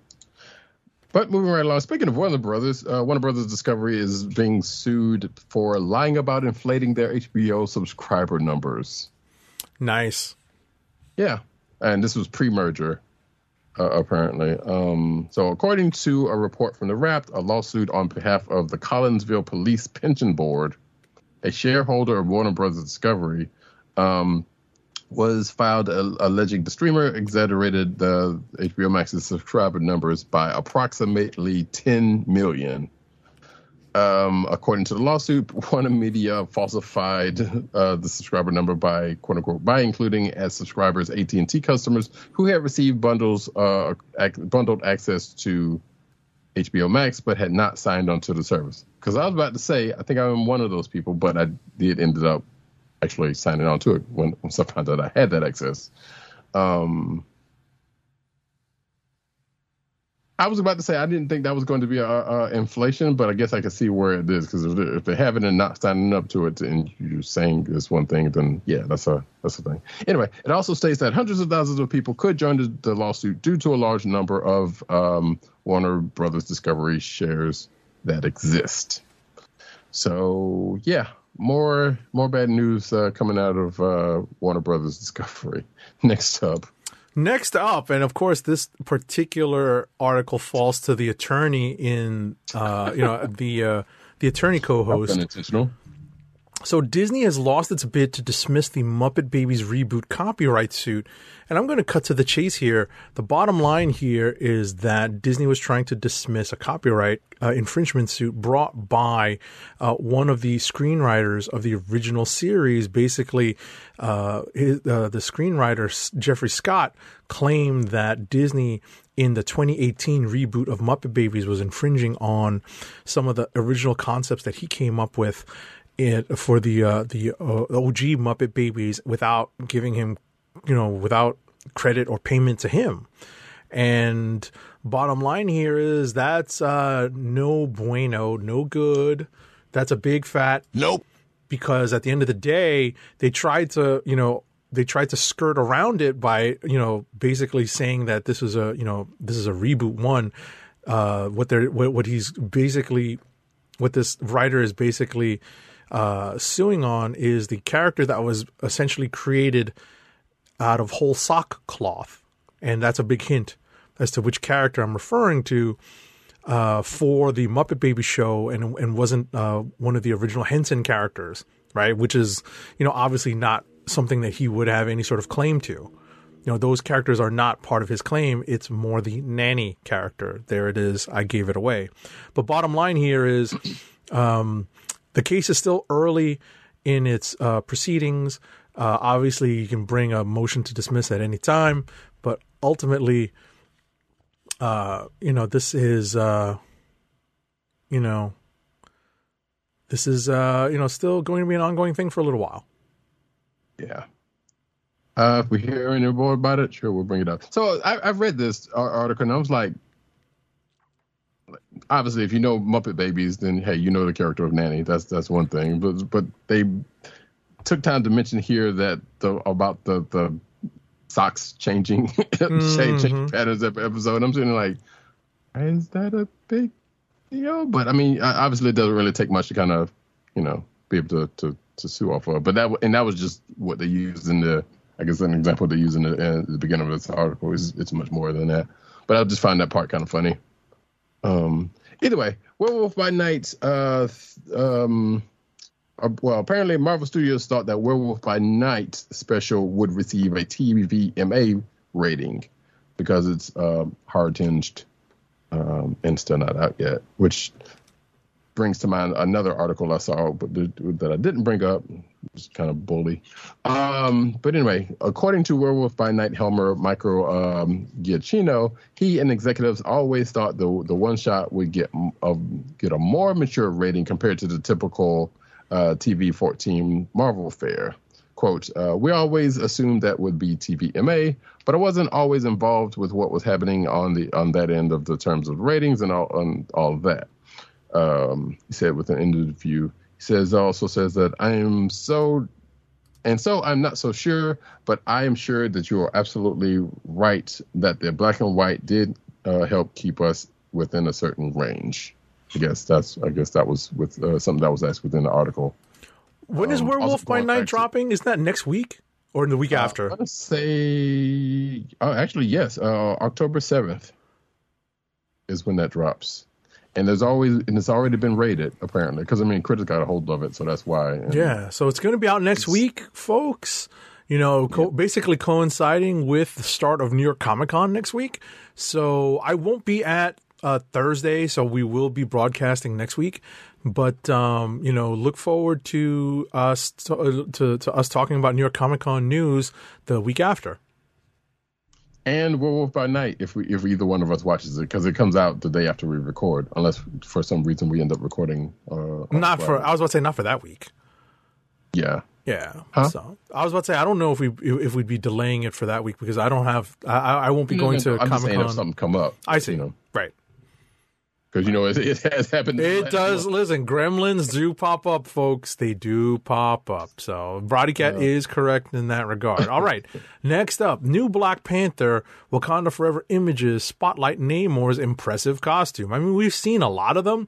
I've seen some toys that where he has like this head, head this headdress that pops open, you know, to reveal his head, eh, you know, in the in toy form. So bottom line is the, the you know the, the images show the images here show uh, Angela Bassett as Queen Ramonda, Letitia Wright as Princess Shuri, and Namor, and um, you know, that's fine. You know what's funny about what's funny about that? Remember that controversy with um, Mike Deodato? Yeah, we were Right. talking about last week. Yeah. Exactly. So it's pretty interesting that uh, that Tenoch Huerta uh, is pretty, you know, ripped up front, but he definitely, I think, should have focused a little bit on his on his back. and so I feel bad, like, kind of jumping on that train, you know, because he looks pretty cut from the front, and Oh yeah. you know, it, it's just it's just a shame, right? Oh man. You yeah, know? if you if yeah, you definitely if you uh checked this out last week, you was, um we we talked about that whole thing. Yeah, well, I was going to say over the last two, two, three weeks, I think you know, like it's popped up here and there. So Yeah.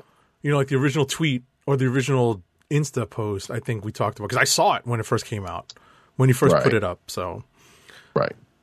all right, next up, next though, up, um, the Marvel's director of yes, excuse me, the Marvel's director uh, confirmed the comic book power Monica Rambeau won't have, which is weird because it's like you hear you hear the Marvels and uh, you've one you think about the book and two you, I guess some you could say it's Captain Marvel's the Marvel, but it's that's not the title of the the movie. Either way. Um, Nia DaCosta, who's directing the movie, uh, starring Teyonah Parris and of course Brie Larson and of course uh, um, Iman Vellani, um, as uh, Carol Danvers and Kamala Khan, respectively, uh, shared her excitement about building on the MCU's version of Monica in an interview at uh, D23. Um, that's a little redundant how they got this uh, here, but we're not going to talk about that. While the two um, other, excuse me, while the other two leads' uh, superpowers have been firmly established on screen, Monica's abilities haven't yet, which is true because we only saw a little glimpse at the end of uh, uh, WandaVision. So we don't necessarily know the full extent of, of what she's going to have. But anyway, uh, it says here that um, it uh, they basically have room to get creative with their powers, and I'm I'm hoping not too creative. And I think I did see like a, a blurb saying that she's basically if you if you're of a certain vintage, you remember when she was leading the Avengers and what happened at the end of her run when she almost died um, and in the way that she almost died. Basically, they're not doing that. Sounds like. So that's great because I did not want to see that again.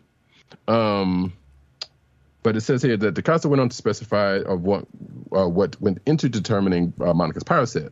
Uh, with the quote here says, uh, "With Monica, we really got to talk about which of her thousands of powers uh, in the comics, and that's well, well, well, well, much. It's not really, but do we want to make canon in the MCU? So you know, there's a part in the comics where she realizes she's immortal, which I think that's more of a recent thing, and she freaks out. I don't remember she- this. Well, so this was I I want to say that is more of that was kind of established in um uh the Ultimates, uh, Al Ewing's run of the Ultimates. Oh, okay. Yeah.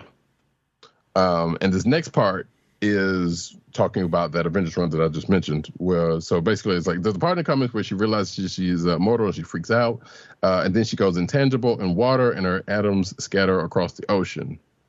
Unless that happened in uh, Ultimates, but I don't remember that happened. But I do remember that happening when she did when that in that Avengers run because she was trying to take down uh, Namorita. or Namora, excuse me, whatever. Um, and that takes her life forever to put herself back together. Yeah, that was definitely the that Avengers run, that part because like she got when they finally found her, she was like old and withered and you know lost a lot of mass and stuff like that. I remember that one right well because I was mad about that because that's when Doctor Druid took took over leading the team. Yeah, that's a long time ago. Yeah, I remember that. Yeah, I know. Like that's how I remember that because he was a you know we're not gonna talk about that because I, I hated that. like this beach, and he got what he wanted uh, Yeah. uh, until whatever happened to him happened to him, which I do slightly remember. All right. Next up. it was Nebula of all Uh-oh. people, by the way. So anyway, next up. Next up, in some of the biggest news that came out this past week, Deadpool will join the Marvel Cinematic Universe on September 6th, 2024, in an announcement uh, made by Ryan Reynolds on his personal Twitter account, which had a video with him on a sofa telling fans he was extremely sad about missing D23, where there was no Deadpool 3 announcement. But then he shared that, uh, you know, uh, he you know was working on some stuff, and then Hugh Jackman comes through and uh, he he asked Hugh Jackman, "Hey, would you want to play Wolverine again?" And Jackman appears briefly and says, "Sure," while he's going up the stairs. Yeah, so walkthrough. right.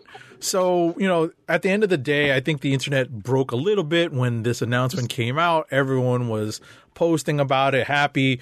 I don't really care. I cannot wait for them to recast Wolverine with somebody shorter, stouter, and more surly. But that's just me. You know. I know. Listen, I know there's ton, there's tons of the women's that love, and maybe some of the men's. I'm talking about, you know, uh, uh, I, I, I, I'm specifically uh, uh, uh, uh, recalling some, uh, some, uh, some, some language from a particular review show. Um, Okay. Hated it. Right? That love Hugh Jackman, period, right? They just love Hugh Jackman. They don't have any sort of connection to the comic books. So I was always off put by him being too tall. It just didn't seem right. It just looked wrong to me. I know people got over it because you know it was you know it was a uh, a good you know yeah. performance, right? They did the best with what they had, but the X Men movies as a whole were just very disappointing to me. So Well, they were disappointing just in general, but Right. that's neither, You know. that's neither, you know, there. I know a lot of the people. oh, I was just going to say a lot of the people who are fans of Hugh Jackman just look at me and they go, Cry me a river. Well done. You was going to find a way to put them in. so uh, apparently, uh, Benji Games Two also agrees with you uh, about uh, the the uh, the Hugh Jackman stuff.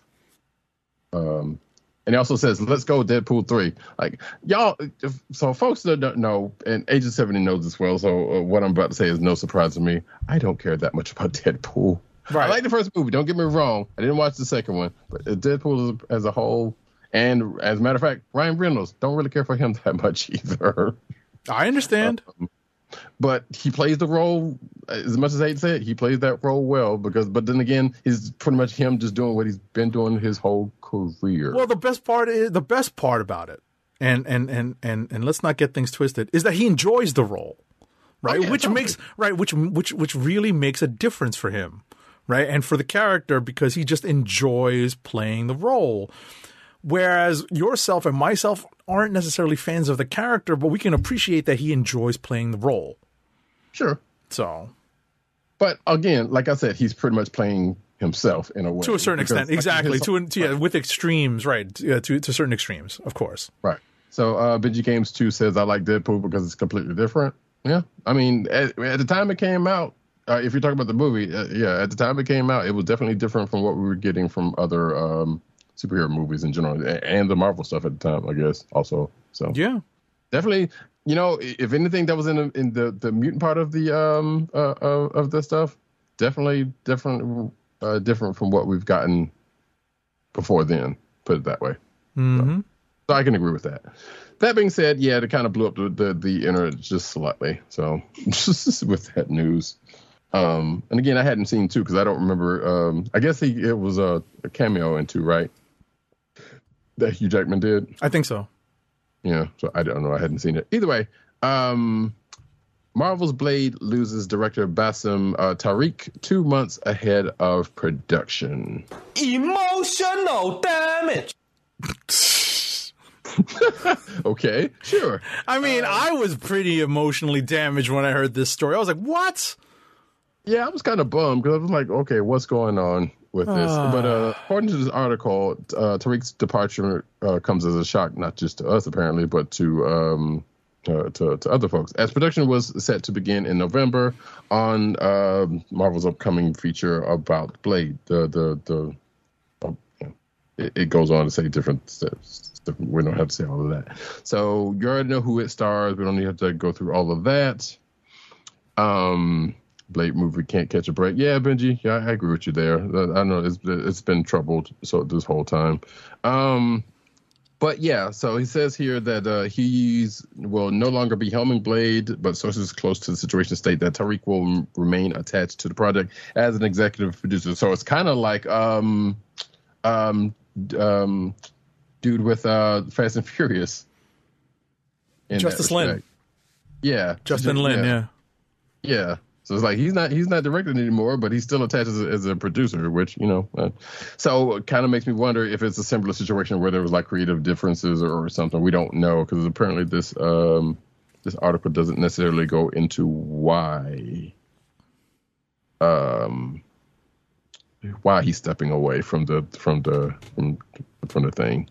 So maybe we'll find out at some time soon. I don't know but yeah, and this, and this article kind of goes on to say that yeah, he's not the first person to step down from the project, and and and other people, um, also including um, Scott Derrickson and Sam Raimi.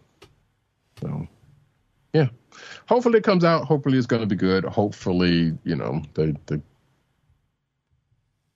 things work out for whoever Right. who's in. Right. We all hope that they're able to get a solid director for this because that's what it needs. Yeah, You know, uh, you know, as much as the DC movies talk, you know, as, as the DC and Warner Brothers like to talk about them being, you know, uh, the, the the the studio for directors for for superhero films. I still think that the Marvel formula really does rely, in large part, on capable directors. You know, it's not just Kevin Feige. It really does rely on capable directors directing some of these projects. Well, that and that once, I mean, it's kind of one of those things. As much as I hate to say it, like once they find the numbers bear out with who they went with, then they will go with that person again. Like we've seen that with the Russos. We've seen that with um, um, uh, Jon Watts with the Spidey movies. You know that kind of, you know that kind of thing. Not saying they weren't capable before that, but I'm just saying it's just a fact of the matter. It's like, hey, you have you have you have uh, you have uh, giving us results, and we're going to keep uh, messing with you. It's not too many times, they you know, once they figure that out, they go outside of that. So, uh, next up, though, All right, so this is some weird. This is some weird stuff. The Defenders, your quote unquote star Finn Jones wants to see Jessica Henwick play Iron Fist in Shang Chi two. So basically, he says it would be nice to see Colleen come back and still have that Iron Fist as well. This is following up on, I guess, how uh, Iron Fist season two ended. I don't remember that. yeah, yeah, neither do I, but I don't think I got to the end of Iron Fist season. Yeah, I don't. Oh, God, just go away Oh, from. maybe I did, and I just don't remember. Away with you, Finn Jones. Away with you. Yeah. Oh, so there was another article in relation to this that I did not put in there because, and I probably uh, from the same interview that basically said that yeah, uh, Finn Jones would love to come back as the character in like a Heroes for Hire uh, situation. Wait. And I was like, I didn't want to put that energy in the air, so that's why I went with this one. I was gonna go with this one anyway because I would also love to see uh, Jessica Henwick as as Iron Fist. You can, you can get rid of Finn Jones though. Just saying, just just leave, just keep her and him.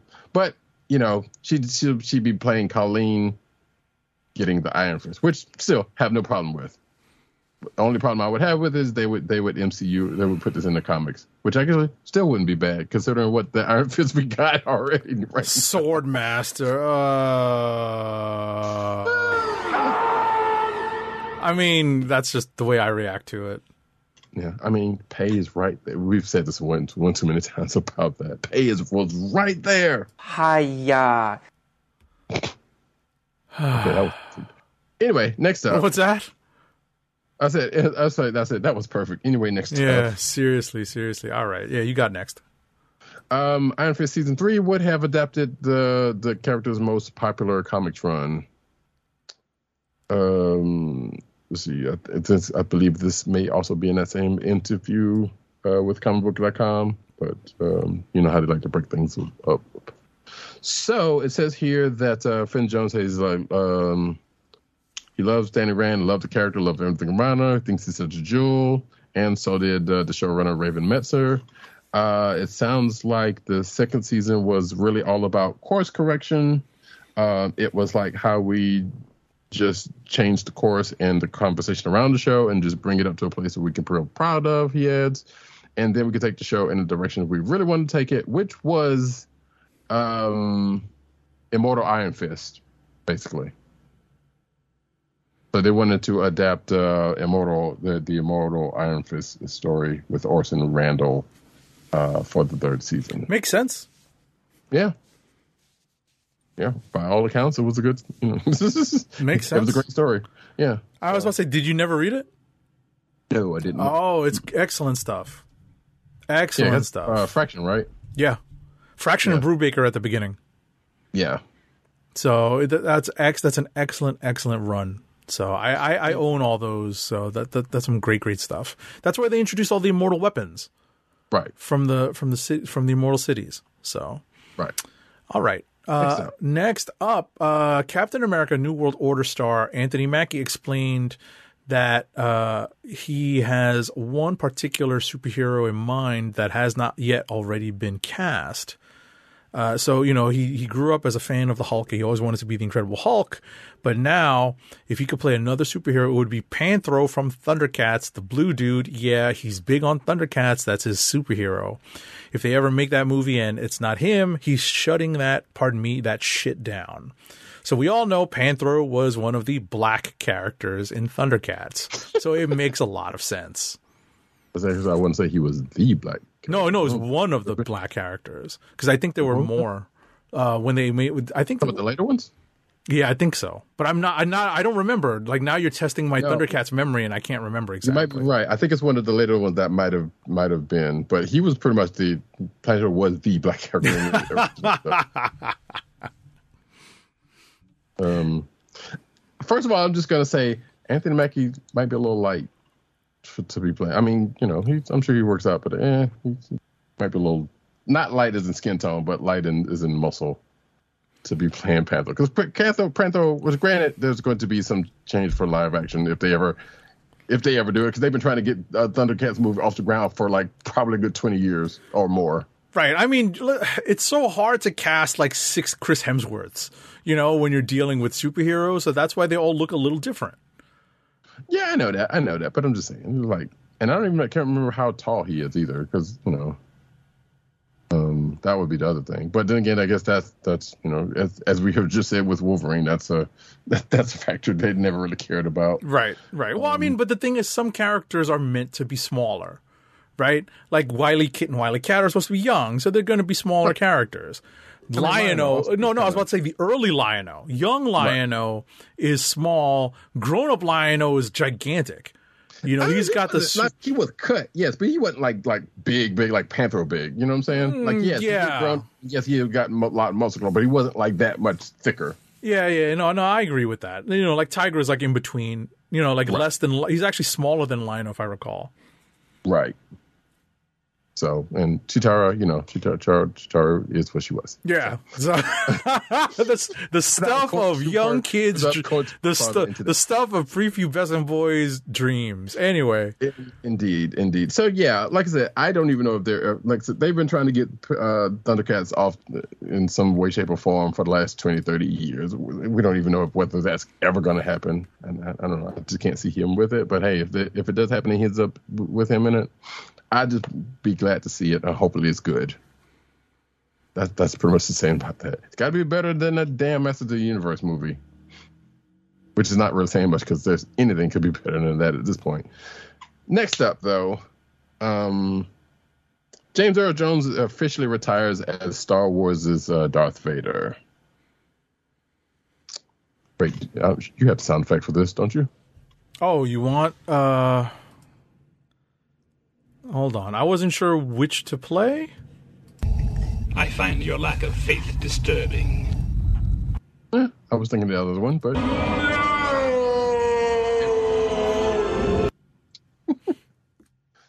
I wasn't sure. I'm not a fan of that one just because of the context that it's coming from. true. But That's why I don't Still. play that one that much. well, yeah, yeah. I mean, the, yeah, yeah, yes, I, I agree. But in in this case, I feel like it's still kind of That's just sort of my thing. you know, that's my reasoning behind not really using it that much. So That's fair. That's fair. But yeah, so apparently, um, I remember reading this uh, uh, earlier, but uh, so James Earl Jones has signed over his voice rights to Darth Vader character, and the last couple of projects that Darth Vader has shown up in, I believe they have been using basically um, a, a synthesizer right, for for his voice. right, using old recordings of his to synthesize new speech.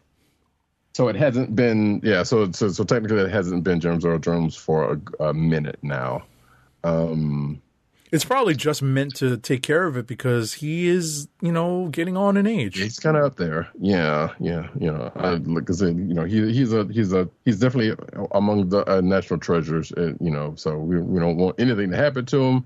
But yeah, he is kind of he's getting a little older uh, there. But it says here, uh, despite his retirement for the role, both studios um, have reportedly discussed their plans for Vader with Jones and quote unquote heed his advice on how to stay on the right course.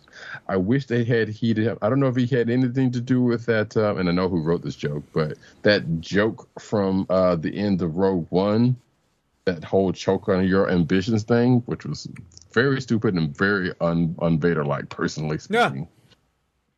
Um, could have done something with that, but nevertheless, it is what it is. Right. So yeah, um, the the voice of Vader is retiring, and they're going to they're going to squawk box it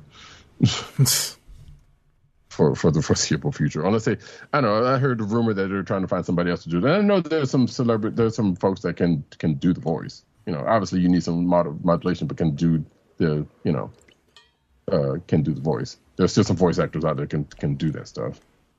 So we'll see. Nevertheless, next up. Right. So I wasn't sure how, why this article was here, and then I realized why. Louise Fletcher has passed away. The Oscar winning One Flew Over the Cuckoo's Nest actor was 88. So I remember watching this movie, obviously well after its release in 1975. And, you know, the, and I read the book, so I'm, I was familiar with the character of Nurse Ratched. So, uh, you know, it's sad she passed away at the age of 88 in her house in France.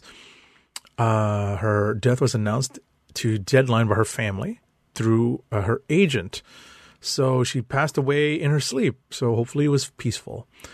One role that now I understand why this char- this actress was mentioned in our show is that she, in, later in later in life, and I recognize her in from the from the picture of her as an older actress is that later in life she had a recurring role on Star Trek Deep Space Nine as the Bajoran religious leader Kai Winn Adami, who often butted heads with Commander and then Captain Benjamin Sisko.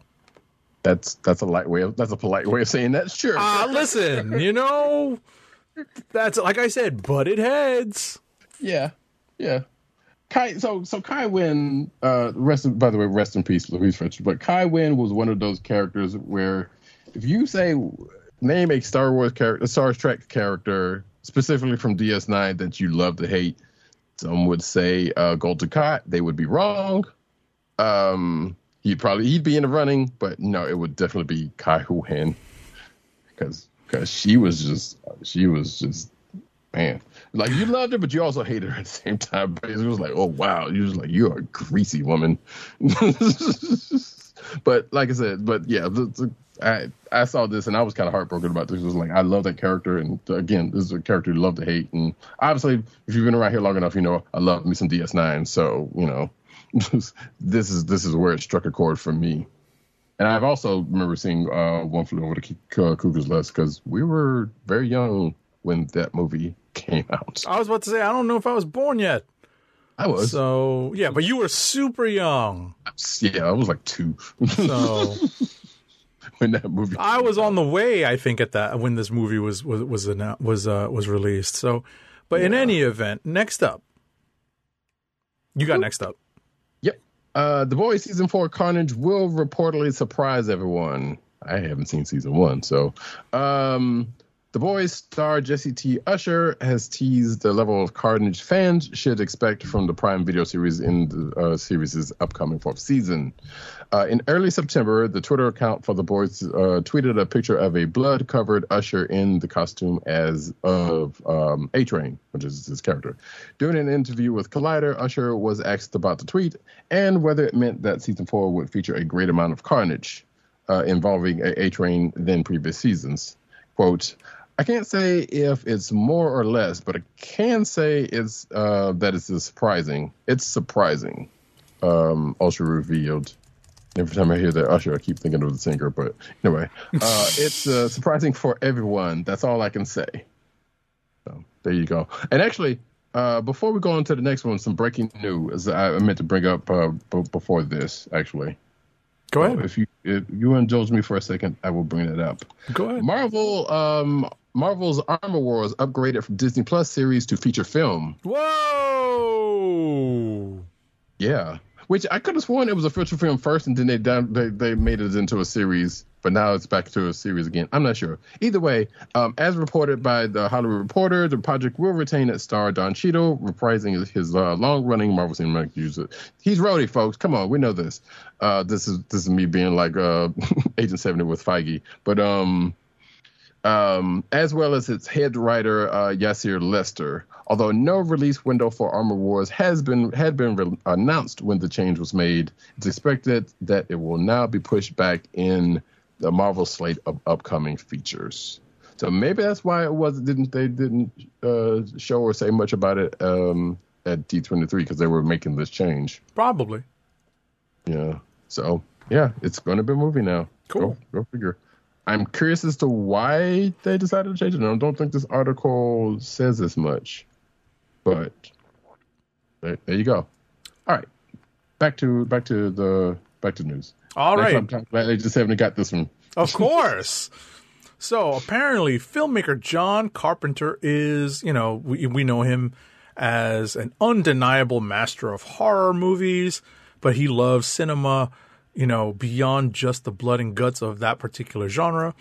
And he is apparently immensely passionate about monster movies. So in a press release, John Carpenter is a huge Godzilla fan. He sits down to present his four favorite monster films directed by Ishiro Honda Godzilla, the uncut Japanese original, uh, Gojira, otherwise known as Gojira, Rodan, Ghidorah, the three headed monster, and The War of the Gargantuas. John Carpenter will make appearances throughout to discuss his great love and admiration for the franchise, and this is going to be on Shout Factory or Scream Factory TV. That is Scream Factory TV. I guess this is an, online thing. Yes. Um. So well. So Shout Factory does have a Twitch channel. Uh, and they also, I think they who like the online streaming apps. I think they have a couple, but they also like on um, like Roku and places like that as a channel. Gotcha, When I was gotcha. Right. So this Matter is going to be right. This will be spanning from November third, uh, November fourth, November fifth, and November sixth. So it's going to be right after Halloween. Hmm. Which hey, why not? Listen, I love these movies. Although I've never really sat down to watch War of the Gargantuas since since I was a kid. Right. It is on HBO Max. Yeah, I feel like I've seen it recently, but they, I wonder. I think they might have shown it on Shout Factory's Twitch channel at some point recently, but I don't remember. Yeah, I didn't know Carpenter was a, a big Godzilla fan though, but and, and I know he loves movies. So. Sure. So, but shout out to John Carpenter for uh, you know show you know like flying this particular geek flag.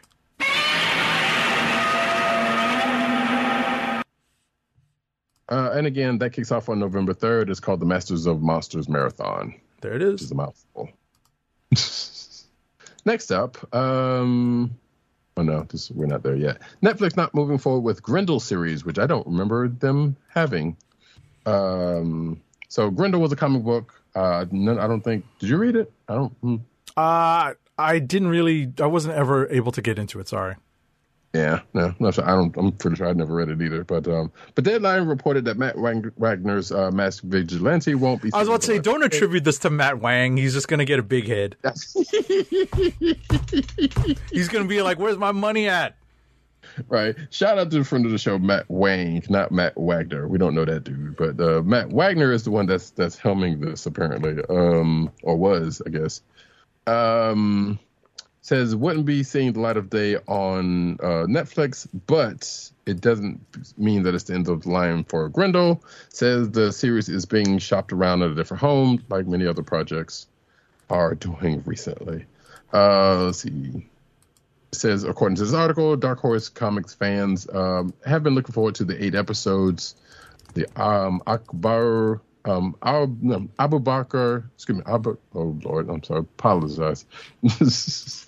Abu Bakr Ali was going to be the uh, title role, and uh, Resident Evil series creator uh, Andrew Dabb was writing the treatment as well. So, and apparently they had already filmed some episodes, so the, the fact that it's no longer going to be on Netflix is, according to this article, baffling. So. But it also says production's not completed, so who knows what's going on. Next up, All right, so uh, fans of Chris Hemsworth uh, are happy that um, Extraction Two, the follow up to that uh, that first Extraction movie, which proved to be a hit for him and for Netflix, um, footage from this uh, sequel dropped, and apparently pe- people are happy about it. Good for him. Yeah, I didn't I didn't watch this uh this first look footage, uh, and I actually liked the first uh extraction. It was it was It was a good action movie. Yeah, it was a good yeah, action movie. Yeah, yeah. So, and at the end, you knew it was coming back. So whether you know, so it was just a just a matter of when. So, hmm so I had to check this out and see what it- what it was, uh, or what's what's going on there. Um, The Witcher Blood Origin will launch Christmas Day, and The Witcher season three uh, is going to launch next summer. Um, the Witcher Blood Origin is the um, is the new series that's uh, starring uh, Michelle Yeoh that uh, um, that is coming, or she's a part of it. I'm not sure if she's like the, the main star, but um, apparently during uh, Netflix's fan event Tudum, uh, which I think that last uh, announcement uh, came out of also. The streaming service announced that their prequel series, um, the, the Witcher Blood Origin, would launch on the day uh, that I mentioned, which was Christmas Day. Uh, there wasn't a trailer for either series, either season three or Blood Origin, but there were posters for both um, that I think are probably a part of this article. So there you go. Next up. Next up, so we talked about this last week. Netflix has shared the, f- but now Netflix has shared the full cast list for its upcoming Avatar: The Last Airbender live action adaptation. There's lots of big names like Star Trek legend George Takei. Um, you know, we have praise Amber Midthunder. You know, from from the the recent Hulu release, which is really good. Uh, who's going to play Princess Yu Yue? um, the spiritual leader of the Northern Water Tribe, Danny Pudi, who is best known for playing Abed in Community and his role in Mythic Quest, is joining the production as the mechanist or the mechanist. Um, you know, there's a bunch of uh, people here who have who are who have some notoriety. So uh, Roddykat is going to scroll through this. You'll recognize some of these names, and we've talked about some of them before. Well, yes, because the uh, James Sie or James C. I can't remember. I'm not sure how how his name's pronounced. So apologize. He is reprising his role as the cabbage uh, the cabbage guy. McCabbage is which you which Agent Seven would not know about because he hasn't seen uh, uh, Avatar yet. Yeah, And seriously, it was on his list. It's it's way down on my list. Should bump that up a little bit. It's way, way down on the list. Oh, uh, so yeah, and so there are some um, other notable uh, additions. I'm not going to go through all this, but it's apparently Yeah, it's a uh, lot of people. Yeah, uh, Tamala Tam- uh, Tamita, Daniel Dae Kim, uh, which I thought that was already announced. Yeah, that Uh, was early. But the point is, like, Um, that was the previously revealed, but you know the the full list includes a bunch of the newer names like Randall Duk Kim, right? Um, You know, like these are names that I don't even remember us talking about that I see here. Um, Yes, you know, definitely- yeah. well, I mean, we mentioned we just mentioned like Utkarsh Ambudkar uh, coming on like I think last week or two weeks ago. So Yeah. you know, these are all just now coming out. So now there's a full list out now. Again, if you're watching with the um the, the um the uh, video version of the show, you can see the list right there. If you haven't already seen this list and freaked out for the for the good. A Martinez is a name I hadn't seen in so long. Uh, uh, well, I've seen recently, but um, I'm, I'm happy to see him still getting work. Yep. But moving right along, we are going to get into the anime corner. Alrighty.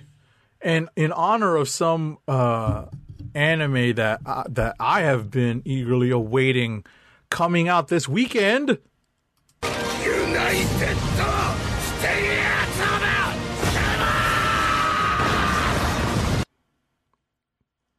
we're gonna see All Might come back soon. Yes. All Might.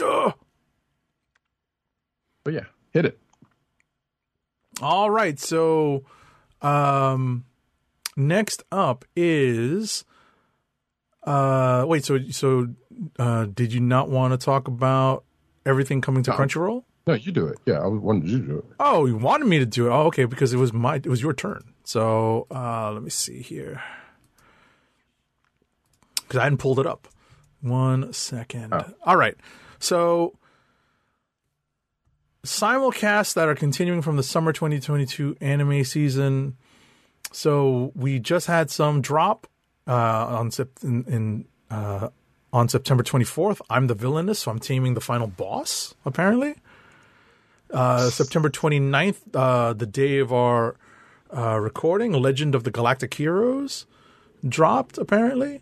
October 1st, this is the big news. My Hero Academia Season 6 is dropping, as well as Spy X Family. This is the second half of the opening season, so a lot of us are happy about this. Uzaki chan Wants to Hang Out Season 2 is dropping also on Saturday.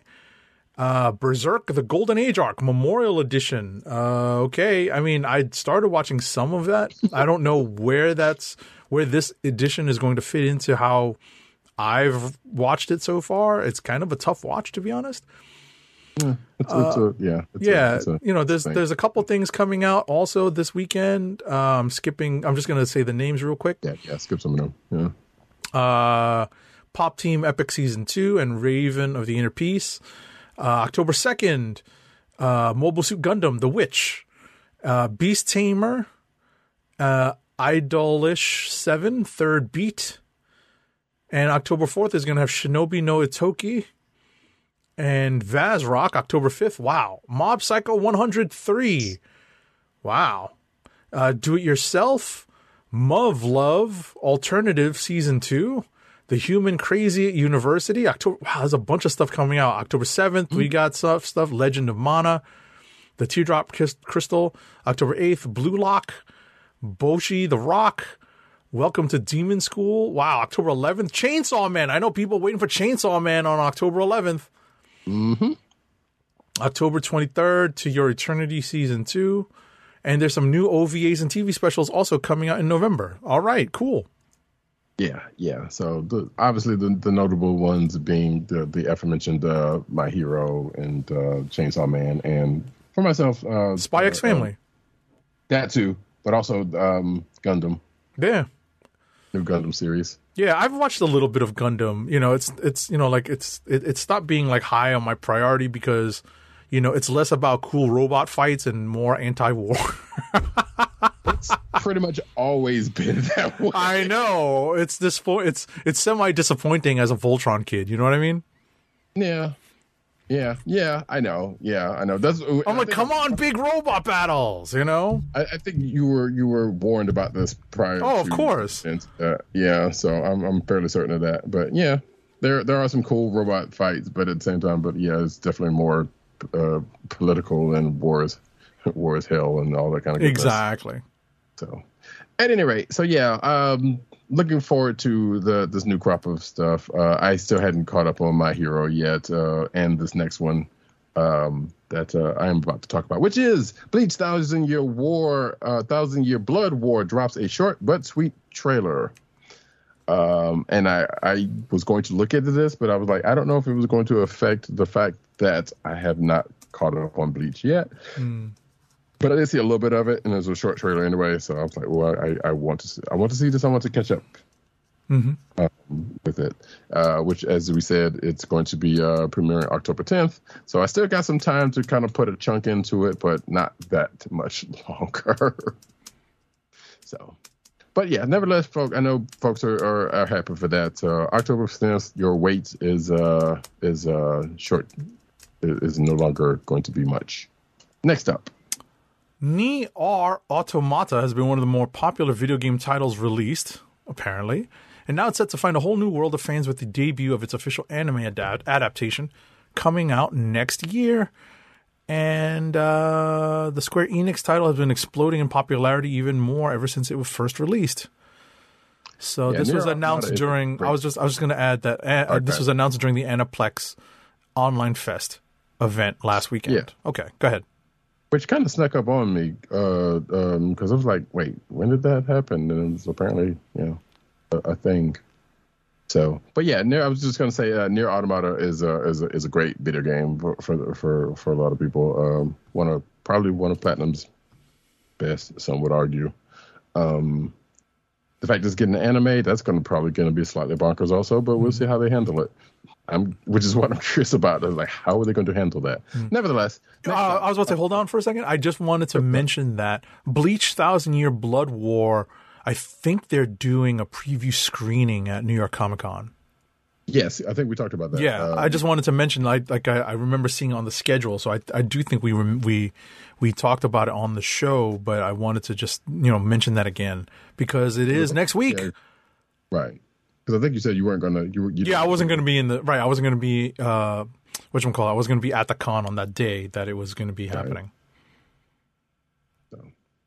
But um, Blue Lock uh, anime receives broadcast information premiere date, which we kind of already talked about, so we didn't. We can kind of uh, push it along. But I know people are looking forward to to uh, checking this out. There's a trailer out there if you haven't seen it, which wasn't a part of the um um uh, of the article aforementioned. And I see this. Uh, there's an article uh, that is talking about Spy X Family's uh, new opening credits. I'm not going to look at that until It comes out this weekend. Exactly. It's, it's, it's in two days as of well, it's in one day as of, as of recording, but nevertheless, Well, as of the end of this recording, not the beginning. we recorded. We started this recording on a, uh, a Thursday, folks, and this is now patched over to Friday. So you know, a little behind the scenes. That's just the way it works. Yep. So Mashle, Magic and Muscles is going to be one of the next major Shonen Jump manga series to get its full anime adaptation debut, and fans have gotten to see just a little bit of it in motion with the first teaser trailer ahead of its launch next year. Okay. Yeah. Uh, side note: There is a um, there's a manga that's going to get turned into an anime that I'm looking for. Well, two, but one in particular called uh, Crazy Fruit Truck that I've been threatening to read. I know it's out there on the on the Viz app, but um, and this uh, Mashal one slightly curious. Uh, is slightly a curiosity to me. Oh, is that how it's pronounced? Mashal? I think I'm not sure. I, I I'm not sure. I have not seen it or I've not heard it uh, out loud. I mean, I've, I've watched the uh, commercial, but it doesn't really lend itself, you know. um, but anyway, now we're going to go over into the comic book news.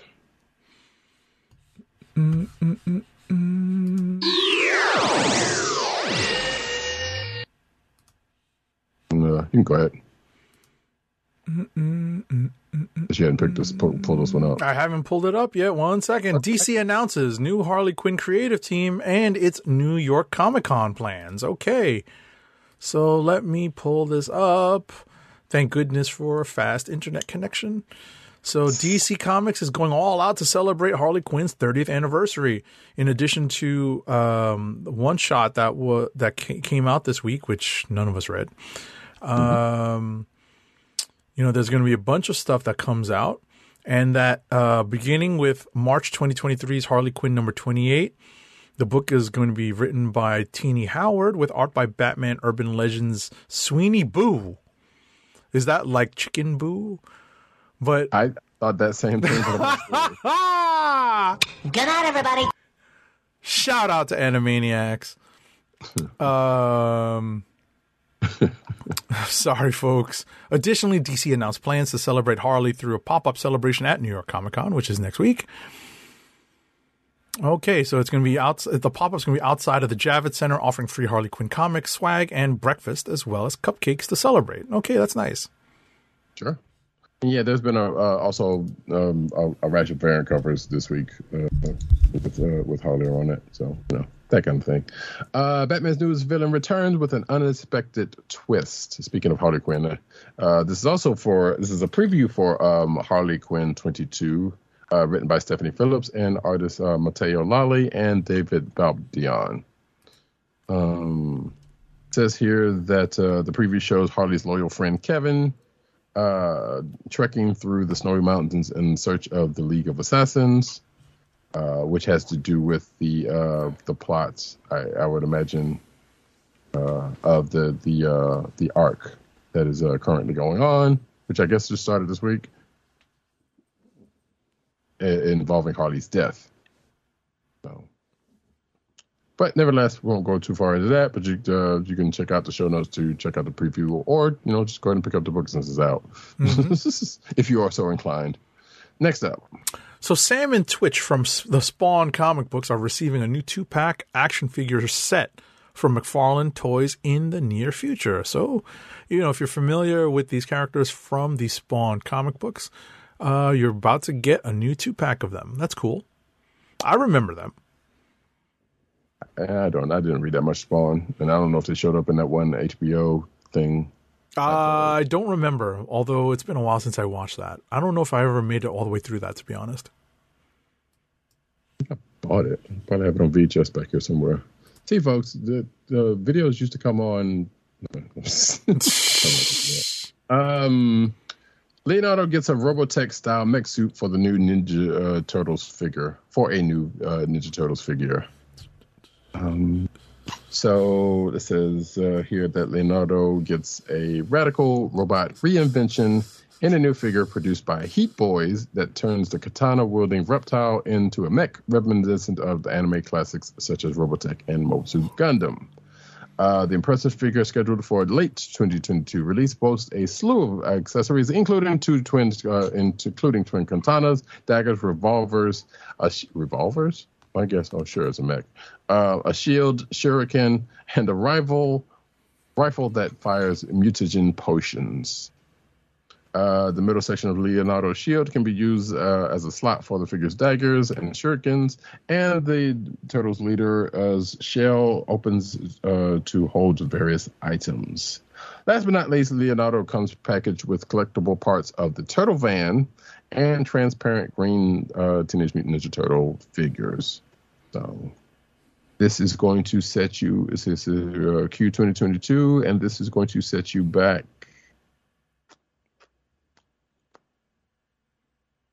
one hundred and sixty nine ninety nine from uh, Big Bad Toy Store. If you if that's where you're going to go, I guess. But that's the that's the price listed here. Next up, So Mecha Ghidorah is rejoining SH Monster Arts in a special Shinjuku Decisive Battle special set. So this is actually a redo of the original 2015 release, and now a portion of the body has been replaced with die-cast metals. So this is coming out in August of 2023. But the kicker here, folks, is that you can pre-order it at the low, low price of $280. You gotta love SH Monster Arts figures. They are super detailed and really cool. But guess what, folks? That's the deal. Yep, yep, yep. Just like Hot Toys. Uh, Marvel has no plans to build a universe of video games, according to Bill Rosemann's uh, Bill's Rosemann, uh, Marvel Games vice uh, president. So, and this was a interview with uh, Game Industry Biz. Uh, let's see. Bill Rosemann uh, discussed whether titles like Motive Studios recently announced Iron Man might evolve into a multiverse of his own, similar to that seen in the comics and films. Rosemann denied any such plan. Uh, he noticed that although it's a concept many uh, audiences enjoy and respond uh, well to, he felt that it would be detrimental to the company's overall goal. I feel like this is something that, that he's been saying since like uh, that, that um, 2014 Spider was it 2014 the Spider-Man game basically that that everybody loves, which is a great game. You should play it.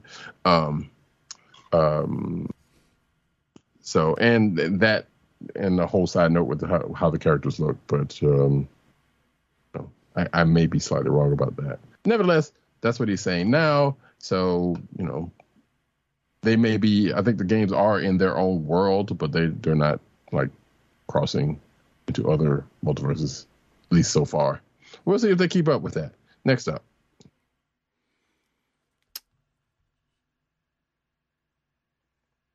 So, a new book in the Star Wars The High Republic series is set to release this November. On November 22nd, 2022, Star Wars Convergence by Zoraida Cordova is set to be released. This is the next book in the Star Wars The High Republic series. This will be the first adult novel in Phase 2, Quest of the Jedi, and is set generations before Phase 1, Light of the Jedi. Okay. which was uh, Soule's book. Yeah, okay, and start then kick the whole High Republic thing off. Okay. Uh, some sad news. Uh, comic book legend Carlos Pa- Pacheco reveals ALS diagnosis. Ah, Yeah. Um, superstar comic book artist Carlos Pacheco, perhaps known according to his article for the maxi series Avengers Forever and the graphic novel JLA, uh, JSA, Virtue and Vice, as well as his runs on X Men, Excalibur, Fantastic Four, Green Lantern, and Captain America, has revealed that he has been dis- uh, diagnosed with uh, neurodegenerative disease, um, also known as um, amyotrophic lateral uh, sclerosis. Uh, the Spanish artist made the tragic announcement on his Facebook page before deleting the post. Uh, he has since, and I think I saw this on Twitter actually. Um, he has since responded to tweets uh, about the diagnosis, um, though. Oh yeah, that is some uh, quite sad news. Because he, you know, he's still been doing stuff recent that, that I know we had even we had been talking about. Thinking so. yeah, that's tough. ALS, that's a that's that's a hard thing to have. Hmm You know, otherwise known as Lou Gehrig's disease. Exactly. Um, yeah, earlier this year, Pacheco uh, announced a sabbatical from comics while he dealt with health issues, and uh, now we know what's what's going on. Next up, Yeah, so um, this is a follow up piece. So Carlos Pacheco shares his final comics work following his recent ALS diagnosis. So uh, he shared his last comic illustration for Damage Control 2 on Twitter. So this was released this week. It's the cover for Damage Control number 2. It shows a shrunken Ant Man and Wasp running from the, unsuspect- uh, the unsuspecting mouth of Gus, the series' goofy protagonist who resembles a character from The Office. yeah. And if you're watching the video version, you can see the uh, you can see the, the the cover right now. Again, we didn't talk about it because neither one of us read it. Right. I mean, you know, I skimmed it, but you know, I, it's it's not the kind of book that I'm going to follow closely. So, I'm, you know, I might read it at some point. But Roddykat might, you know, he's much more attached to the uh, the property. So, Yeah, but I, uh, yeah, I was kind of lukewarm on this version of it, though. Um, but yeah, I did say I was at the very least going to catch. I mean, it's a, it's a limited series, if I'm not mistaken. If it, even if it's not, it's you know, yeah. Anyway, but no, I Uh, just wanted to add, I did have I did have the good fortune of meeting Carlos Pacheco once and getting his autograph on my copies of. I, I'm, I'm assuming it was like the early issues of uh, Avengers Forever. So I did get to meet him once. So I got him to sign that, and I think I got him to sign the the the part of the Heroes book that he did. I'm pretty sure. I'm, I'm I'm almost certain. I actually have my copy of Heroes right here with me. Um, I'm just holding it right in front of my face. Uh, my virtual yeah, background is there. It's is. There it is. You know, once I keep Wait, it still. it's not heroes fr- from the show. This is a Marvel. no, this is or- the this is the Marvel uh, 01 Gotcha. tribute book, right? Gotcha, gotcha. and I did get Carlos Pacheco to sign his um, his contribution to this. So you know, I see his I see his name uh, on my list of already signed by. Huh. Okay. So Nice. Yeah, but that's some sad news from uh, Yeah. from the comic book world. I know I was having a discussion with um, the, I guess, the formerly known as Von Gloom, that because I can't remember his name, he's going by now, but Mm-hmm.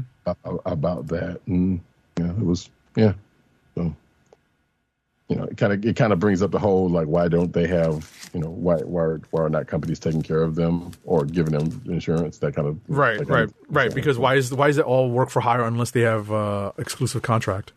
Exactly. So we, we had, you know, had that conversation. So I was like, yeah, that's that's sadly that's kind of how it goes, and if you- you hate it, Yeah, you know.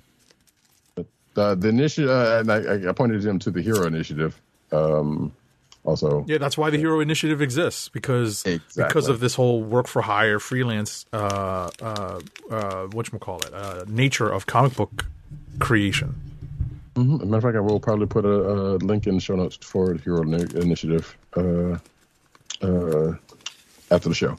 Last but not least, Yeah, I was about to say I don't uh, know. Does Spain have um uh uh what call it um uh a national health system? You know what? That's what I kind of wondered because I don't know. That I don't know, honestly. I'm kind of curious. That's worth a. Uh, I was about to say I'll take a look at that while you take the last story. Sure. Um, Star Trek: Strange New Worlds receives an IDW miniseries. Excuse me.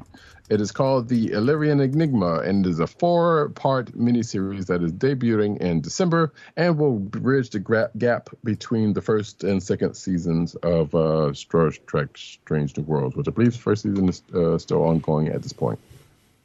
Um, so yeah, uh, it's really not much to say about this because there's a press release that goes into what uh, what this is about, uh, which we don't need to necessarily get into. And I have not seen Strange New Worlds yet. Um, I'm pretty sure it's IDW and it's probably going to be three ninety nine. It doesn't say here, but I'm pretty sure that's probably the case. Next up, I mean, uh, excuse me, that's it. So, did you find out? I did. So there is a national healthcare system. Okay. Um, so, but it's for people who are Spanish nationals. So if you're a visitor to Spain, I guess you're paying you're paying full ride. But Right. you know, if you're a Spanish national, so I guess he does have that particular uh, benefit. So, uh, you know, obviously there are certain things that still probably require private payment or private insurance to cover, but at least he is in a country where there is a national healthcare system. Unlike this one. Correct. Um, okay, before we go into the last ad read of the night, um, a very quick show and tell by, by myself, which is let's see if this plays. There we go. Um, so I talked about this book, and we uh, we have talked about this book before. Um, Black Panther: Protectors of Wakanda, written by uh, Karama Horne, aka the Blerd Gurl, on Twitter and all and all over the place. You've probably seen her work uh, for at sci-fi and uh, and other places. She's uh she's dope. She's written a book. Uh, I did not get a chance uh, to read the book like I said I was on like I said on Twitter that I was, or excuse me, like I said on Instagram that I was. But hopefully, still uh, going to get around to it. It is basically, um, as the book says here, um, a history and training manual, manual of the Dora Milaje. So, if that is something that is of interest to you uh, as a fan of Black Panther or the Dora themselves, you should probably check this out. And I say that not having read the book yet, but nevertheless, I'm I feel pretty good about it, and I've seen nothing but glowing reviews on it from from other people who have read it. I don't know if that means anything, but there you go. As a fan of Black Panther, I was going to pick the book up regardless. Um, and that, folks, is that. We're going to go into the last ad read of the night. The last ad read of the night. You know what we read when it's late and uh, we're getting tired and a little punchy. Keep our podcast free by shopping at Amazon. Visit cspn.us and click the Keep Our Podcast Free link at the top of the page. From there, scroll down and click on the Amazon link to shop. Purchase items from Amazon as you normally would, whether it's books, music, electronics, jewelry, apparel, or Marvel Legends. For every purchase made on Amazon through our link, Amazon sends the CSPN a payment that helps us keep the Comic Book Chronicles podcast free for our listeners at no extra cost to you. Amazon.com through CSPN.us. Do it today. All right, folks, that is the end of the show. We're gonna get out of here, but we'll be back next week. Um, what we got? We got She-Hulk, we got uh, Andor, Rings of Power, uh, House of the Dragon. Uh, you said New York's starting next week, but we probably won't see too too much uh, coming out of that. Yeah, Uh, pro- you know, like if there's any announcement pre or on that Thursday, we're probably gonna just miss it. You know, being reported maybe um, Right. because you know we we record on Thursdays, but ultimately, you know, we'll have plenty of TV to talk about, and we'll probably do some quick. You know, there are there usually isn't as much news coming out of New York Comic Con, but sometimes you get surprised. It's not. It's not like San Diego. Exactly. It's not like San Diego, but there's usually some stuff coming out of New York. Right, and and like you said, some stuff that'll come out prior to the show, Right. Uh, went into the show. So, I feel like somebody said they were. I think like Marvel or somebody said they were going to have some announcements at New York. That they were holding up in New York, but I can't remember if that was true or I'm just making that up. I'm sure that there will be. I'm sure there will be. Yeah. That being said, folks, um, I have been Roddykat. You can find me at Roddykat on Twitter. You can find me at News Notes Need on Twitter. You can find me at CBCaps on Instagram. Agent underscore 70 on Twitter and Instagram. Uh, underscore dirt on Twitter. Pop Culture Net on Twitter. PopCultureNetwork.com is the umbrella site they're in. Uh, Tim DOGG98 on Twitter, uh, CB Cron on Twitter, which is the Comic Book Chronicles Twitter account. Go check that out. Um, uh, the Kliq Nation, that's T H E K L I Q N A T I O N on Twitter. This is also Tim's uh, account. Um, but you can also find him over at comicbook.com where he's over there writing his face off. Uh, thank you, Benji. Uh, says, who says, uh, Benji uh, Games 2 says, uh, great show, guys. Appreciate it. Yeah, thanks for joining us. Thank you. Yeah. Um, you can find this here show after the after the recording on the Cold Slither Podcast Network, that's E CSPN.us. Do it today. You can also find us in your podcast perusal place of choice, whether it be Google Play, Apple iTunes, aka Apple Podcasts, Spotify, or the Cold Slither Podcast Network's SoundCloud page. Uh, you can also uh, find us recording every Thursday night, 9.30ish p.m. Eastern Standard Time on uh, the YouTube channel of The Kliq Nation. That's youtube.com slash The The Kliq Nation and twitch.tv slash Comic Book Chronicles, which uh, Benji Games 2 all, uh, did. So we appreciate it. Uh, with that, folks, we'll be back next week, like we said. So, with that, this has been the Comic Book Chronicles. Peace. Peace. One. Wakanda forever! Rest in peace, Coolio. Yes.